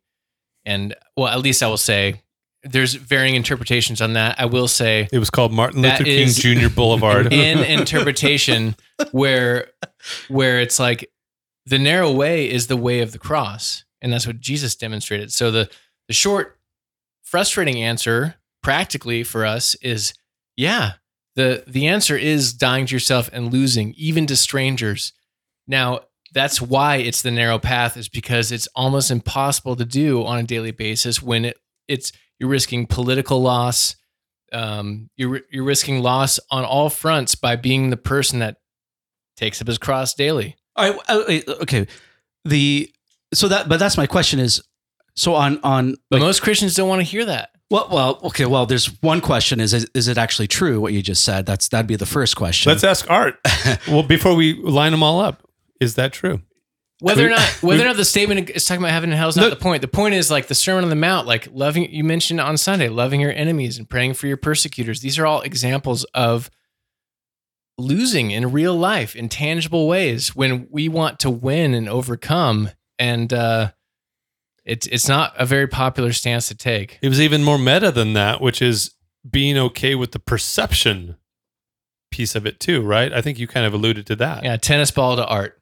Ping, ping pong. Wrong Whiff. sport. With Pickleball to art. yeah, part of what my gentle deconstruction over the years has where it's landed me and i might land somewhere else in another few years is that I see Christianity as a it it's a it's a religion of death. Mm. I kind of alluded alluded to this last Sunday. I call it a series, a connected series of divinely assisted suicides, um, divinely assisted by the holy assassin who wants to kill in us what has no right to live. Mm. Uh, While the enemy of God wants to breathe life in us, uh, breathe life into things that have no, that really should die. So you, I'm, I see the the way I deconstruct things and uh, offer myself to God for them is as I discover things in me that are not the result of transformation, they're not moving toward Christ, they're not more like Christ. Mm. I have to say, Oh, I love that. I'm used to it. Yeah. It feels normal to me. And I now realize it can't be allowed to live. So, Holy Assassin, have at it. And It's like a deep tissue massage. oh my gosh, it is like that or worse. Or colonoscopy. And man, Lord, are you. Let's put an end to that conversation. Moon no, but really, River. no, but really, but um, so it is about death, and uh, I'm saying what, what's in me that I discover every day. Oh, I didn't see that before, but I now see that needs to die. That need to win the argument with my wife. That needs to have her. Can you just get this right, honey? Come on, you know, if only. No, that I'm not serving my wife. That needs to die. Or even when she responds inappropriately, and and and she owns some some of that. Can I even die to the need for that uh, to be recognized? That's Lord. I think that's the level I I want to love, and so I think it's all about dying, but it's a death that brings life. And I think what Jesus was teaching, I might be wrong. He might be saying, no, not at all, Greco, right now when he hears this. But I think what he's getting at is is death, that healthy death that brings life, dying to the things that should die. And there are certain versions of life that are actually death. Uh, and and we've got to be able to discern those, discover them, and in community, um, deal with them, address them, and expose ourselves to whatever can kill what should be dead, and expose ourselves to whatever enhances what should be uh, alive. That's sort of a circumvent of the question, but that's that's the way I'm approaching things uh, Well, the, lately. the picture that I got in my head when you were describing that is just uh, the terrible state of my lawn right now, which not only needs to be mowed but has so much crabgrass, and I've got to go. I've got to go kill that crabgrass, but I've got to kill the crabgrass because I got to make room for the good, the fescue to grow. And so there's some death that needs to happen in there, and and but ultimately, my goal as the um really shitty gardener in this case is I want the whole thing to prosper. And so the the weird juxtaposition is that I've got to kill some things so that the things the good things can grow. And you know what's also weird about this? This is true of life too. I think in the church even. That's a great picture because right now, at least what you have there that shouldn't be there is green when you mow it. Hmm. It's green. When you go kill it selectively, it's going to look awful. There're going to be holes where there's nothing, but that's actually progress and it it's healthier, but it looks worse. And I think maybe the church can take some time to reflect on that. Like, wait a minute, if we allow somebody to be deconstructing their faith, processing their faith, maybe maybe it looks a little awkward and funny right now, but it's going to lead to life. And and if we're not willing to pull up the weeds that create holes, at least they were green when we mowed them. Um, so we actually look better than we are. Oh man. What I want to do is I want to be healthier than I look instead of looking healthier than I am. I hope that's the case because you don't look that great. I mean, Yeah, well, I'm working. On it. I lost 40 Well, pounds I'm in the kidding. last. I feel like I 18 don't know months, you enough man. to Come say on. that. That's pretty good. Brenda, th- Brenda thinks I look fine. I'm Don't kidding. think- Oh, that's all, that's all that matters. That's all that matters. His wife's obviously dying to herself. Now, that was- wow, nice, Scott. This is all beautiful talk and everything, but all I got out of that, out of that is that Andy has crabs.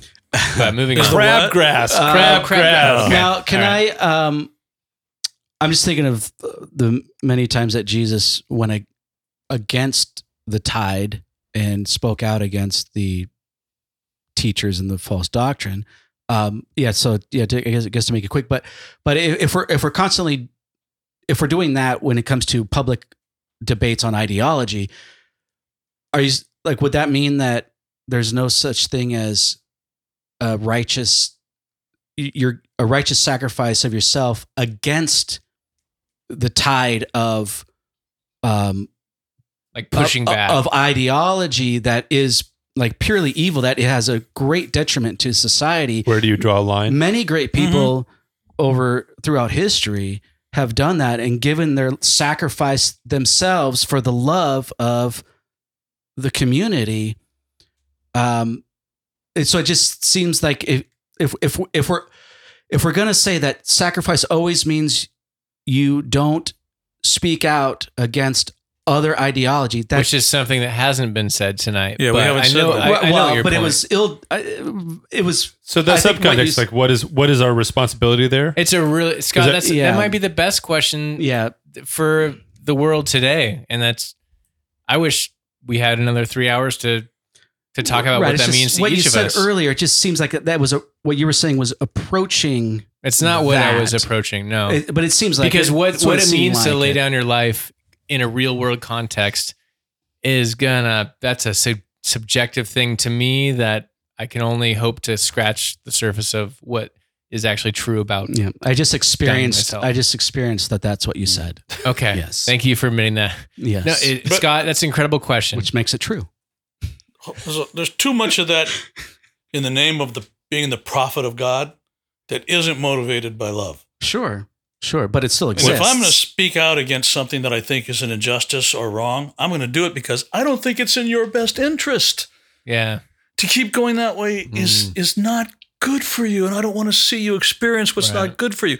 Now they may say, "How arrogant of you to come to the conclusion of what's best for me," and I'm not. I'm just saying my motivation has to be more like that yeah. because that's that's what motivates God to say, "Stop it! I'm gonna I'm gonna punish, or I'm gonna I'm gonna author something that's not pleasant, or I'm gonna allow something that's not pleasant." Or the, what he's motivated the by, real consequences of if you continue down this path, there are consequences. I'm gonna let you have those consequences. yeah, yeah. It's Todd- because he loves us too much to not. that was that was how Todd would describe it. Uh, sin is God Todd. God allowing natural wrath to occur. Yeah, Or sorry, God's wrath is him allowing the natural consequences of sin to occur. correct. Well, and the parable of the narrow path, when you, you're talking about Israel, that the destruction that came upon them, that Jesus prophesied would come upon Israel in 70 AD, was the result of them rejecting Jesus. Like that was that. That's what Jesus said is why that destruction would happen. So yes, um, I'm gonna let you have the last word, and we've got a few more minutes. Artie, you okay for a few more minutes? Are yeah, we doing okay? yeah, I'm okay. having fun. So we have a couple pieces of feedback to read slash listen to, and and maybe react to quickly uh, before we land this thing. Um. Uh, oh, Andy just stepped out, probably to go to the bathroom because of the delicious liquids that have happened. um. You want to read as opposed to playing the voicemail first? Yeah, I will read. I'm gonna read. So this actually this uh you know I'm gonna do and all right, you're not gonna hear this because you're not having you don't have headphones on, but we have this feedback jingle that is playing right now.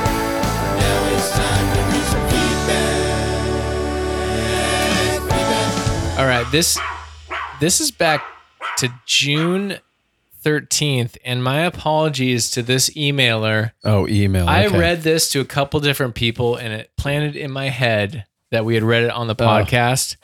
But this was in reaction to Art. It was when you were at our church, but you didn't speak this particular week. It was a woman speaking. Oh, I remember. And uh, this Wait, was. there was a woman speaking at was- our church? Yes, Guess you don't go to church. and uh, he gave me permission to read this email. It's going to be anonymous, but he knows who he is. Uh, but it's a reaction to episode 191. If you haven't heard that, go back and listen to it. And it's titled Thoughtsicles. Big fan here. Been listening to your pod for a year or so. Just finished 191 and had a couple of thoughts. The guy being super mad, upset at seeing a female preacher at church was simply pointing to where his bad, out of context theology had hurt him. Uh, sarcastic thoughts and prayers going out. Uh, okay, so that was a little joke. My wife. Sorry, ju- can I just like r- Sure. recap that? We we did tell a story about uh, an encounter where we had someone, a female, speak at our Mm-hmm. at Yes. our church, and someone in the uh, congregation was really upset a about that. giant beast of a man too, with a big Bible. With you could tell the Bible was worn and plenty of notes. You could describe him as a uber theology bro. he had huge bible biceps. He did. He weightlifted with that Bible, I think. and he had big problems. Big problems with a, a woman Okay. teaching. Just context. My wife is a pastor at our Nazarene church and preaches frequently. With a master's in psychology, she's been a licensed marriage and family therapist since 2009. She's been on staff for 15 years and started preaching more over the last five years. It still boggles my mind that when she takes the platform to preach, like she did this past Sunday, some people will simply get up and walk out. She's had some people confront her in the past, and she's handled it very well better than I ever would have. She has the full respect or full support of our board, senior pastor, and Mm. church leadership, but it still stings that some people choose not to hear what God may be trying to help them with or give insight into their life just because the preacher is not a dude. I look at it as blatant sexism hiding behind religiosity. As a side note, one area that I think is very undersupported is the male spouse population of female pastors. Although I have seen a large increase in female pastoral candidates currently going through the Nazarene ordination process in our district. So that is very promising. Anyway, I thought I'd just share, keep up the great work. And then he followed up again after my response and said it was okay to share this. What did you say to him, by the way? Uh, oh, I just said, thanks for the feedback. Is it okay to read this? I can keep Oh. it anonymous. Okay. Thanks, thanks for listening. We'll keep it up if you keep it up. Then what did you say to Ricky after that? Actually, I Sorry. s- uh, I said to Daryl. Oh. Daryl responded. Uh, okay to share. Uh, brief update from a chat she had. She and I had last night. Given that my wife is pretty strong and has thick skin over the years when dealing with sexist trolls who think they're God's warriors, and he put that in quotes. And he said that um, some people they know will give her feedback, and that's one of the ways they describe themselves as God's warriors. Oh, okay. With- not sexist trolls. No, Okay. Giving her negative feedback. Yeah. Okay. Yes, native negative feedback as God's warriors. Who is God's warriors? The one area that sings the most are from people who find it necessary to comment on her appearance. Are you stressed? Looks like you've added a, a few pounds since you Oh, last no. preached. okay. Are you so kidding me? I wouldn't. That's uh. I wouldn't wear that stuff on. again. Now, all we have to go on is his word. Okay. All right. Yeah. I'm, and I don't have any information. All right. It is what it is, There are plenty of fat male pastors. I mean, come on. Yeah, Easy for now. example, Easy now. Uh, Easy oh. now. well, you formerly, formerly fat. yes, I know you're the slim trim. He trim. said he lost forty pounds in the last. you notice I still wear a shirt everywhere. we got the slim trim Art Greco. his point is, or he closes it by saying, This is the kind of constant bullshit that doesn't go away. She preached a great message from Ephesians on Sunday, and yet some people just can't get past surface appearances. So, does she break down after having to deal with stupid stuff like that? Absolutely. As her spouse, it's definitely frustrating and helpless to see her at an emotional low caused by others. She takes the verbal and emotional hits, but in the end, knows that nothing will deter her from fulfilling what she believes God has Hmm. 100% called her to do. Thanks for Hmm. touching on this topic. I obviously have lots of feels on this. Oh, feelings, Scott. And uh, and got my share of weird comments from time to time. Let me know if you guys have questions or anything. Grace, peace, cheers. And I almost just said his name. All right. So so for so Daryl. given given the Ricky. context of our of this discussion, the and not and not going into should women or be or not be pastors, but um what would be our primary um reason why we would think that women should or should not be pastors? Would it be experience or scripture?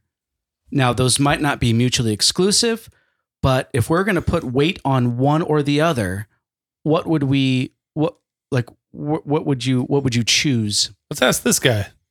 Well, I used to be a s- adamant that when I would, I was that that weightlifter dude. Theo, bro. I was that guy. I think I was kinder than that, but I used to, I used to be in a position even as a pastor where I thought, darn it, I don't want to restrict women, but I scriptures got me pinned down. Hmm. but I wish I could believe something different. So I think that's different than what he did. But I was I was pretty strong on that, thinking that got to do what the word tells us to do. And then the willingness to, to be persuaded by a better argument, talking with different people who said, yes, but how about this? And how about this? And would you consider this? And that, man, my argument consistently is not holding up to some of the new things I'm learning. And I had, I actually became just the opposite. I thought, well, the text that I thought was pinning me down and holding me back, I think I was misunderstanding that text. And actually, um, g- gifting and a sense of call when there's when there's no clear biblical mandate to say, wait a minute, yeah, but that ought to be they ought to be people ought to be free to walk into that, Hmm. and so I came to just the opposite conclusion now. In fact, that same lady is preaching this Sunday in our church, and she's a learner and hungry, and she's deep. And man, well, should we should be investing in her? She's really sharp. Uh, and I now get excited to see one of my sisters in Christ um, opening the Word and and presenting it. So the answer is scripture still. I was just- I was stuck by Scripture, and I became unstuck. Not because oh, I want to believe this, so let's change what Scripture means. I actually, through study, thought I think I got that wrong in Scripture. I, I think Right, I right. misunderstood Scripture there. And so uh, I, I and I guess wrong. that's my point is is you're you're coming to that conclusion based upon a a new or fresh or just something you didn't understand about scripture Yeah. before not but not about But some still scripture. experience wasn't some like external i'm uh, Yes. typically We got I- it, we got it. yeah Yes. okay okay Okay. jeff's asleep That's good.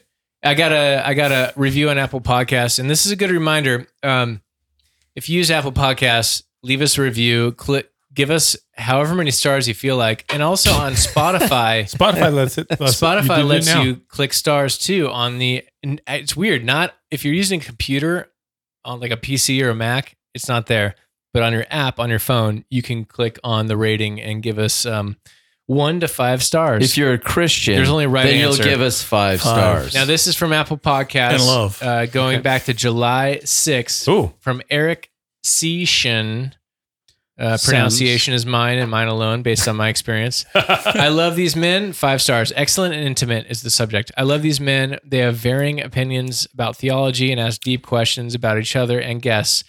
By hearing how these men process their faiths, I challenge my faith and question my stances on second order issues.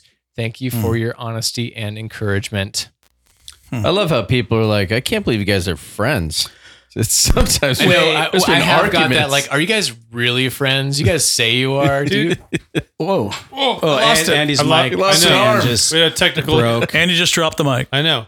Well, literally. I always think about that. I'm like, dude, if everyone had was required to lay out all their beliefs, we would all line up so much differently than we all think we actually do. Like in terms of like alignment, I, I think on on any given Sunday, most of us tend to enter the room and go, "Yeah, we all are pretty much on the same page, right?" And if we were forced to like, okay, jot down all of our stuff, when we put it all into a spreadsheet, we'd go, "Wait, you believe that?"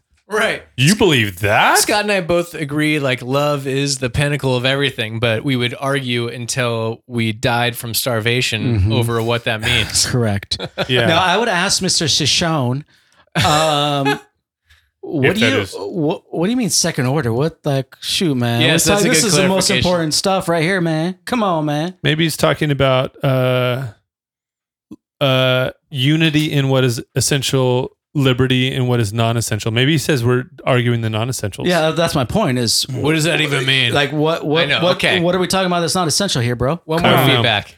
We got one more feedback. Okay, We got a voice message, a glorious voice message. I'm going to try to play it right now. I'm, I'm pretty sure we're dialed in. Oh, in. but you know what? What if you did it without plugging in so Art can hear maybe? Oh. Is it maybe less Art's Don't not wearing you headphones. to plug Do in? low tech and put Okay. it on speaker next to your microphone. Let's do it. Oh, okay, okay. Let's do it. So 80s. It's happening. Here we go. Hey, my name is Lisa. I'm a longtime listener, She sounds hot. considering I'm married to Zach, the creator of this podcast. Anyway, I wanted to send a specific message to Scott that uh, I've noticed in the last two podcasts, you've had a different energy about you. You seem lighter. Um, I've been working out. and maybe it's just the new glasses you got. It's giving you more confidence. Um, or Scott's putting maybe- on right now. something has changed for you, but um, I've just noticed uh, that you just seem happier. So I just wanted to encourage you and say how important you are to this podcast and how much I appreciate you and what you bring to it. Have a good day. Even though she disagrees almost everything about your theology, but Yeah. it's encouragement still. So now that I have the floor, because she addressed that to me, thank That you. That was a scam call. Uh, yeah, I, I put her up Yeah. to that. Scott's moving. Yeah. That's why he's so I happy. haven't. I actually I haven't heard that. I said. really? I said, can I just? Pl- should I listen to it first? And she's like, no, just play it. First of all, Lisa, I want to say I appreciate what you said, but I also want to say that uh, your experience of me on the podcast does not determine truth. I'm just, I'm just as honoring. Uh, yeah, I'm just, I, I'm just, I'm, I'm actually happiest when I'm unhappy. So, but I appreciate it. Okay. No. Ooh, I I like guess it. seriously. Wow. No, uh, no, I, I've I've been I've been trying to relax more. I've Um, noticed that. I feel like I've noticed that. I get I get uptight. I get I'm I'm uptight a lot, We all do. and uh, I just yeah, just trying to relax more and uh, take it in. And I mean, I'm s- obviously I'm still you know preach the truth here, but uh, but uh, Oh my gosh. uh, yeah, just trying to just relax more. Why do you think that is? Um, my heart, my heart condition. I talked to a doctor, and no, I'm just kidding. uh, um, shouldn't joke about that. Sorry. Uh, what, what should we say at your funeral? Doesn't I've, he already- I've look, already written doesn't it. he look relaxed? Yeah. yeah, he looks so peaceful. Finally, finally, he, looks stopped peaceful. yelling.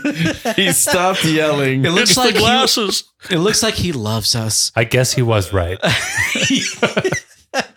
um, and I and he I died of an experience. I, I guess he. I, I guess he's dead in his experience. He's feeling horrible. According to his experience, he's dead. I I have tried various glasses, and yeah, the ones I don't know if these are the particular ones, but I nice. I appreciate that. Um, yeah, I All just I, I appreciate the love. Yeah, yeah. That's good. Well, Good- good okay. I don't know if it's love or if it's just kindness or pity, um, but I'll take it. Yeah. We'll define love in a future podcast. All right, I think we're getting we're getting to the end here, which is uh, our our final ceremony of always talking about what are we consuming. Mm-hmm. So, Art, if you have listened to the podcast, you know that what are we consuming is a moment where we go around and we talk about the things that we're watching, that we're reading, that we're listening to, and or that we're doing. I guess as well could be an activity. And so we'll go around the room. I feel like I'm going to spin the wheel and land on Jeff. I'm landing on Jeff first. I am consuming. I'm consuming time with my wife. Mm. We have had some. Um, Careful with the listener rating. No, this is a totally explicit Yeah. podcast. You can say whatever no, you no. want. you, right mean, you I mean mean- you don't allow her to do what you want her to do? What she wants to do? You're taking up all her time? Sorry, Doctor Scott. Just hold on. Uh, Take your glasses no, off, Scott. I Yeah, take off those glasses. What do you think you are? my my wife. So we went to Cabo San Lucas a couple weeks ago, and, and and my wife and I did not. We we were at odds, and you know, really my fault.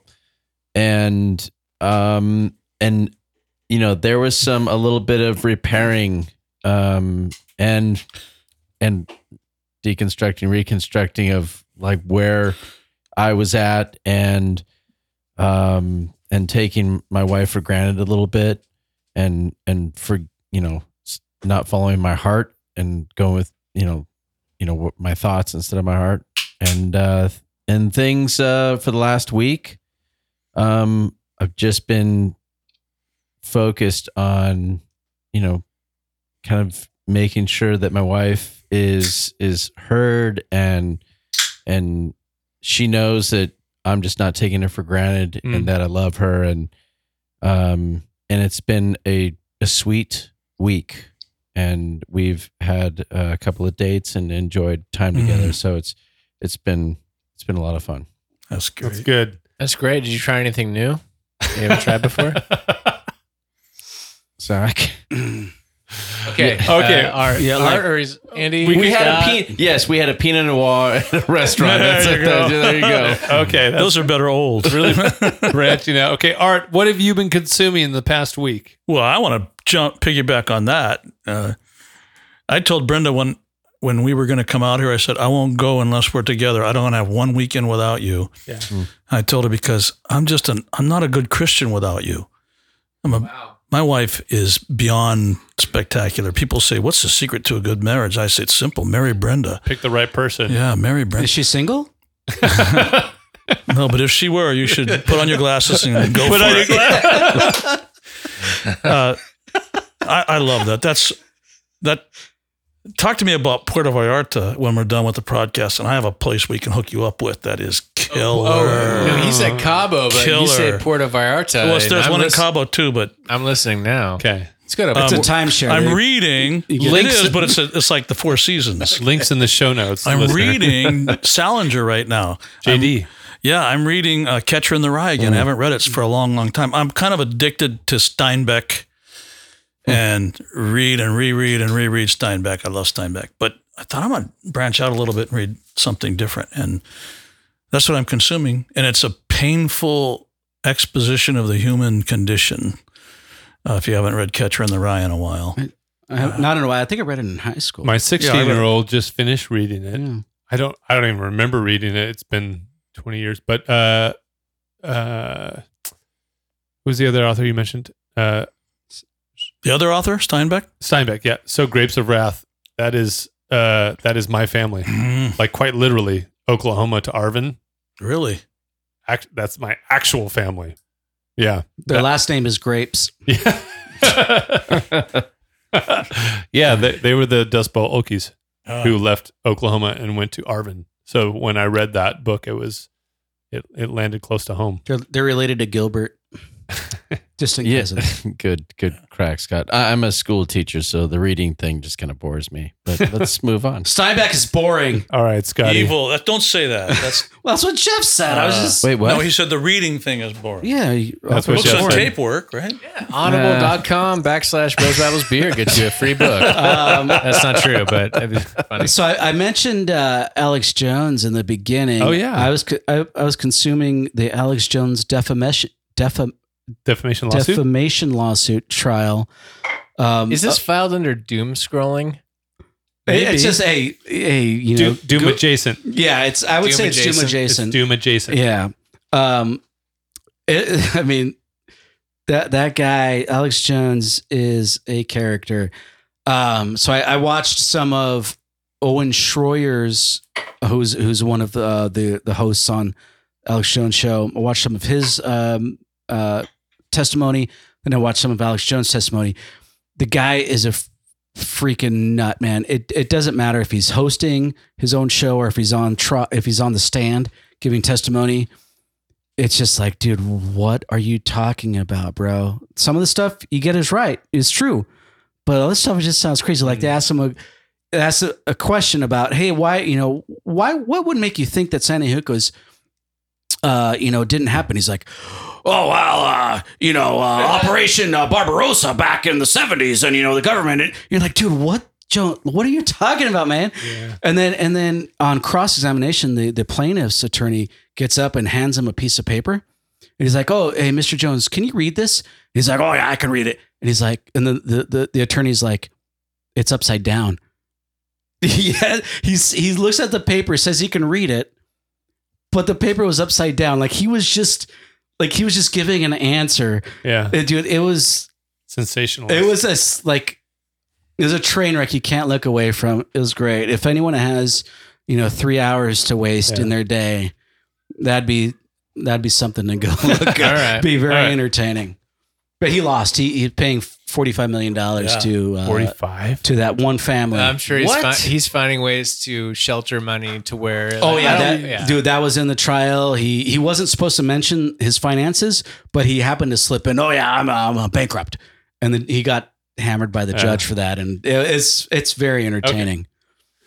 Uh, I've realized over the last two weeks that um, there's a I think it's in the Strengths Finder um, Mhm. test that you take that there's a there's a one attribute called the maximizer, and I realized I am the maximizer and the max and in my in my world what- Bragger. what max what maximizer means i feel i feel fulfilled when i can leverage every function of a device that i've purchased so if it's a vehicle and i'm doing and i'm i'm l- using all the things that it can do i'm like yes i've done it all that's a relatively healthy version of it what I'm sucked into right now is the last two weeks of trying to maximize a negotiation for a car deal right now, and my brain is stuck and obsessed on on on doing that piece of it. So I'm really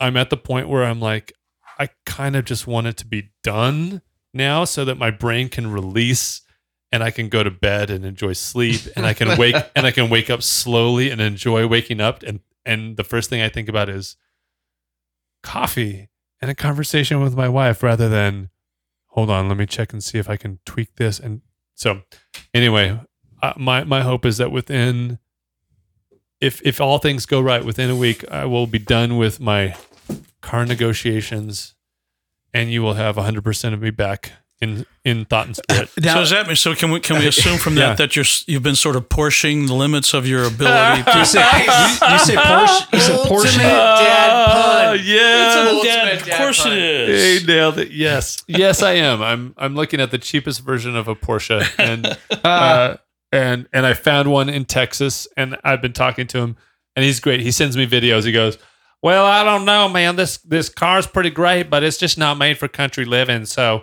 I got to get rid of it. It just sits in my garage. This is like a very close paraphrase to what he's actually the- said. Is that the Tiger King? What is it? Oh, yes.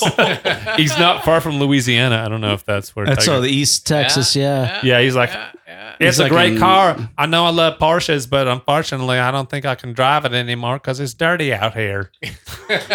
Um, now is that something like like I have to get the best deal out there? Uh, uh, like if- yes. If, I miss out on how, what's the dollar limit? So the maximizer part of me has like been leveraging. I've I've got multiple spreadsheets out, pivot tables that I'm like tracking all the various things, and this option is worth this much money, and this option is worth this much money, and so And he's never wearing pants when he's It's doing div- these Yeah. spreadsheets. Definitely it, gets, it gets hot in here. it's yeah. devolved. It's devolved. I'm now protecting my wife from all the things because before I get real excited the- about, it, I'm like, Not wearing pants. hey, pants. I think. I found all these things, and I can, and I, yeah, I don't protect her from that part. You're like, baby, I'm trying to be a maximizer right now. You're either Oh. in or out. Oh my gosh, it's uh, but She's like, but I'm I'm cautiously optimistic. I think I think I the maximizer. Well, maybe this isn't a good thing. I think I've I've uh, justified the maximizer in me, and that I've found the sweetest deal of all the deals. So So I'm feeding the beast. what are you consuming? Maybe the right maybe the right answer is here. What's consuming me? Kelley Blue Book. That's what Yeah, I'm consuming. yeah, Kelley Blue yeah. Book. Blue Book. I've Yeah. cons- Giant- Kelley Blue Book, lots of uh, lots of digital negotiations, and a whole bunch of spreadsheets. it's a giant Mm. pie that is Oh, gosh. called midlife crisis. Do you think it's consuming me? It's Yeah. not a midlife cri- midlife crisis if it's not a red Porsche. That's true, and it's okay. not. It's black. Okay. Thank you. All and right. it gets over 30 miles to the gallon. So it's All right. sensible. Okay. Economically, Green even. sent- Yeah, it's the greenest Even of the, the it's the greenest black car that you're gonna buy. I can't wait to race. Uh, if it's on curves, I'll win. All right, so I'm gonna I'm gonna for my portion of this, I'm going to caveat For your by Porsche saying of this? I am definitely uh, consuming a lot of time wasty things like trying to catch up on Ozark and other Netflix. Love Ozark. dude, Oh. that show is great. It's the train wreck. It's it's Oh. the car crash that you can't not look at. You have to look at, but then How when far are you? Um, season three. Okay. So we've got some catching up to Mhm. do, and uh, but it, it's a slow go because with kids, you're not going to watch it around kids, and then you can't watch it late night because you want to watch something funny and happy. or- Palate cleanser. Yes, so it, it's a slow go, but we're we're making that happen. But What what is uh, Ozark? Is is something about more coastline than the state of California? Is that what it's about? I think people should move there. Okay. Yeah. I, I'm trying to move there, but uh, So in addition to things like Ozark, um, I've I'm always rotating through books. I get bored. I leave a book. I come back to a book. I've got severe ADD, and whether that's reading or listening, It's hard to get through the Bible. it's all in the same thing. RDD. RDD. Uh, but currently, I've been reading a book by Keith Ward called "Love Is His Meaning." Love is his meaning, understanding the teachings of Jesus, and it's filtering. Let's see from the introduction. Uh, Keith Ward explores the various figures of speech and images that Jesus used and finds they're all ways of expressing the evoking and evoking the self-giving love God manifested supremely in Jesus' life. So I love the books that you read. that the subtitles are always like seven to seventeen words. Yeah, it's they're not bestsellers. It's like uh, there, there's catchier things to be done there. But I've got a book for you. You guys know an author named Daniel Taylor? Hold on, get onto that mic a little bit more. You know the author Daniel Taylor? He wrote one of my favorite books that began my deconstruction Oh, journey called uh, The Myth of Certainty, like 40 years ago. ooh, I like that title. It's before great. Pete Enns, and and he's a marvelous guy. But he has he has little mini novels, novelettes too, and one of them is called Death to the Deconstructionist. But it's it's a novel, so he's presenting his thoughts and truths in novel form, and I'd highly recommend that. okay, awesome. We'll put And that myth, in, in myth the of show certainty notes. to everybody, Myth of certainty. and then the well, yeah, said. no, no. What's, enough said. No, it's okay. I have a brain block for his follow up to that. Um, It's like C.S. Lewis. it's not the reluctant Christian, or the, it's um, you text me and we'll throw it in the uh, show notes for the. good. Yeah, the yeah, we'll episode. put it in there. So, uh, as we close this, uh, real quick, uh, people, we are, we're reading feedback. You're listening to feedback. Uh, voicemails, uh, leave us anchor.fm slash bbpod and find us on the socials um, at Bros Babbles Beer, which is Twitter, Instagram, and Facebook. And what else, Andy? If you want to leave us a message, anchor.fm slash BBB pod, there's a button on there that'll Oh, say yeah. something about uh, voicemail or message. Yeah, Tap on that thing and you it's can. It's not super easy, but it's not as it's not as intuitive as you might think, but but if you really care about us, you'll muscle do through it. it. Yeah. And then give us a star rating on the Spotify app. Leave us a review on Apple Podcasts or iTunes, whatever you consume. Uh, oh, brosbabblesbeer at gmail.com. If you're looking for a single bro, Scott at brosbabblesbeer.com. if you're single or need marriage advice, Scott Yes, at Scott. Brisbane. We'll make sure he wears his glasses if you meet Yeah, him. Oh, yeah, that's yeah. right. If you're single, I won't wear them if you need marriage. Scott's advice, yeah. glasses at Bros Bible Dear. Yeah, and um, I think it's uh, the skeptical believer. That's Daniel it. Taylor. That's the one. Yeah. oh, nice. Thank you. Nice clarification. So, Art, uh, do you want people to get in touch with you? Like, do you have anything to promote? I think you've written some books over the years. Like, what? Like, pitch Art's promoting promote retirement. Yourself. I Yeah. know he is. No. but if people want to connect with you, is there a way to do it? And do you want that? I'd love, yeah, sure. Uh, uh, Dago Pastor, D A G O Pastor at, uh, what's that one at? Comcast.net. I'd, I always love engaging with people. Okay. I got nothing to promote. I wrote Okay. a book, sold about 500 copies, 400, 400 of them I think my mom bought. And What, what was the name of so the book? apparently I'm not much. When it, the original title that the publisher wouldn't let me do is called Kick Ass Spirituality. Oh, I wish I would have kept that title. dude. yeah. So Cartman. Uh, what I, it came out as God. It came out as God kills. Uh, Some of the messages Oh. I'm bringing are from from that work, but Okay. it wasn't a great book. So oh, come on. I think we got. We'll obviously, Use the- let's use that as fodder for the follow up when you come join us again. We should talk. We should pick up where that leaves off. okay, because I it, like that. it really left off. It left me really broke. Well, That's where it left off. Well, we're gonna But sell you fun. like two copies, so you know it's a resurgence. All right. Well, all right. Thanks for hanging out with us and dealing with Yeah, us. Yeah, thank and you. I, I appreciate that you listen, and it's it's great to talk to. You. I've I want to have more conversation with you in person, like that. Yeah. And my wife says hi, by the way. Lisa says hi. Hey, Yeah. And she says she loves your glasses. uh, thank you. I get a lot of compliments on these glasses. Yeah. Yep. And I compliment you on your choices of bourbon. Excellent job. Yes, Glad thank you you. enjoyed it. Thank you. It's almost gone. My goodness. Oh, weird. We don't mess around. The bourbon and the cookies almost gone. there must be a hole in the bottle. yeah. Yeah, Defective. very very little beer consumed this, this round. All right. Well, Scott, you moving soon? You know, I've always said. I don't know. I've always said I'm either moving out of state or moving. Yeah. And he said, you know, and that's when it stopped. Spoiler. That's good. That was, that was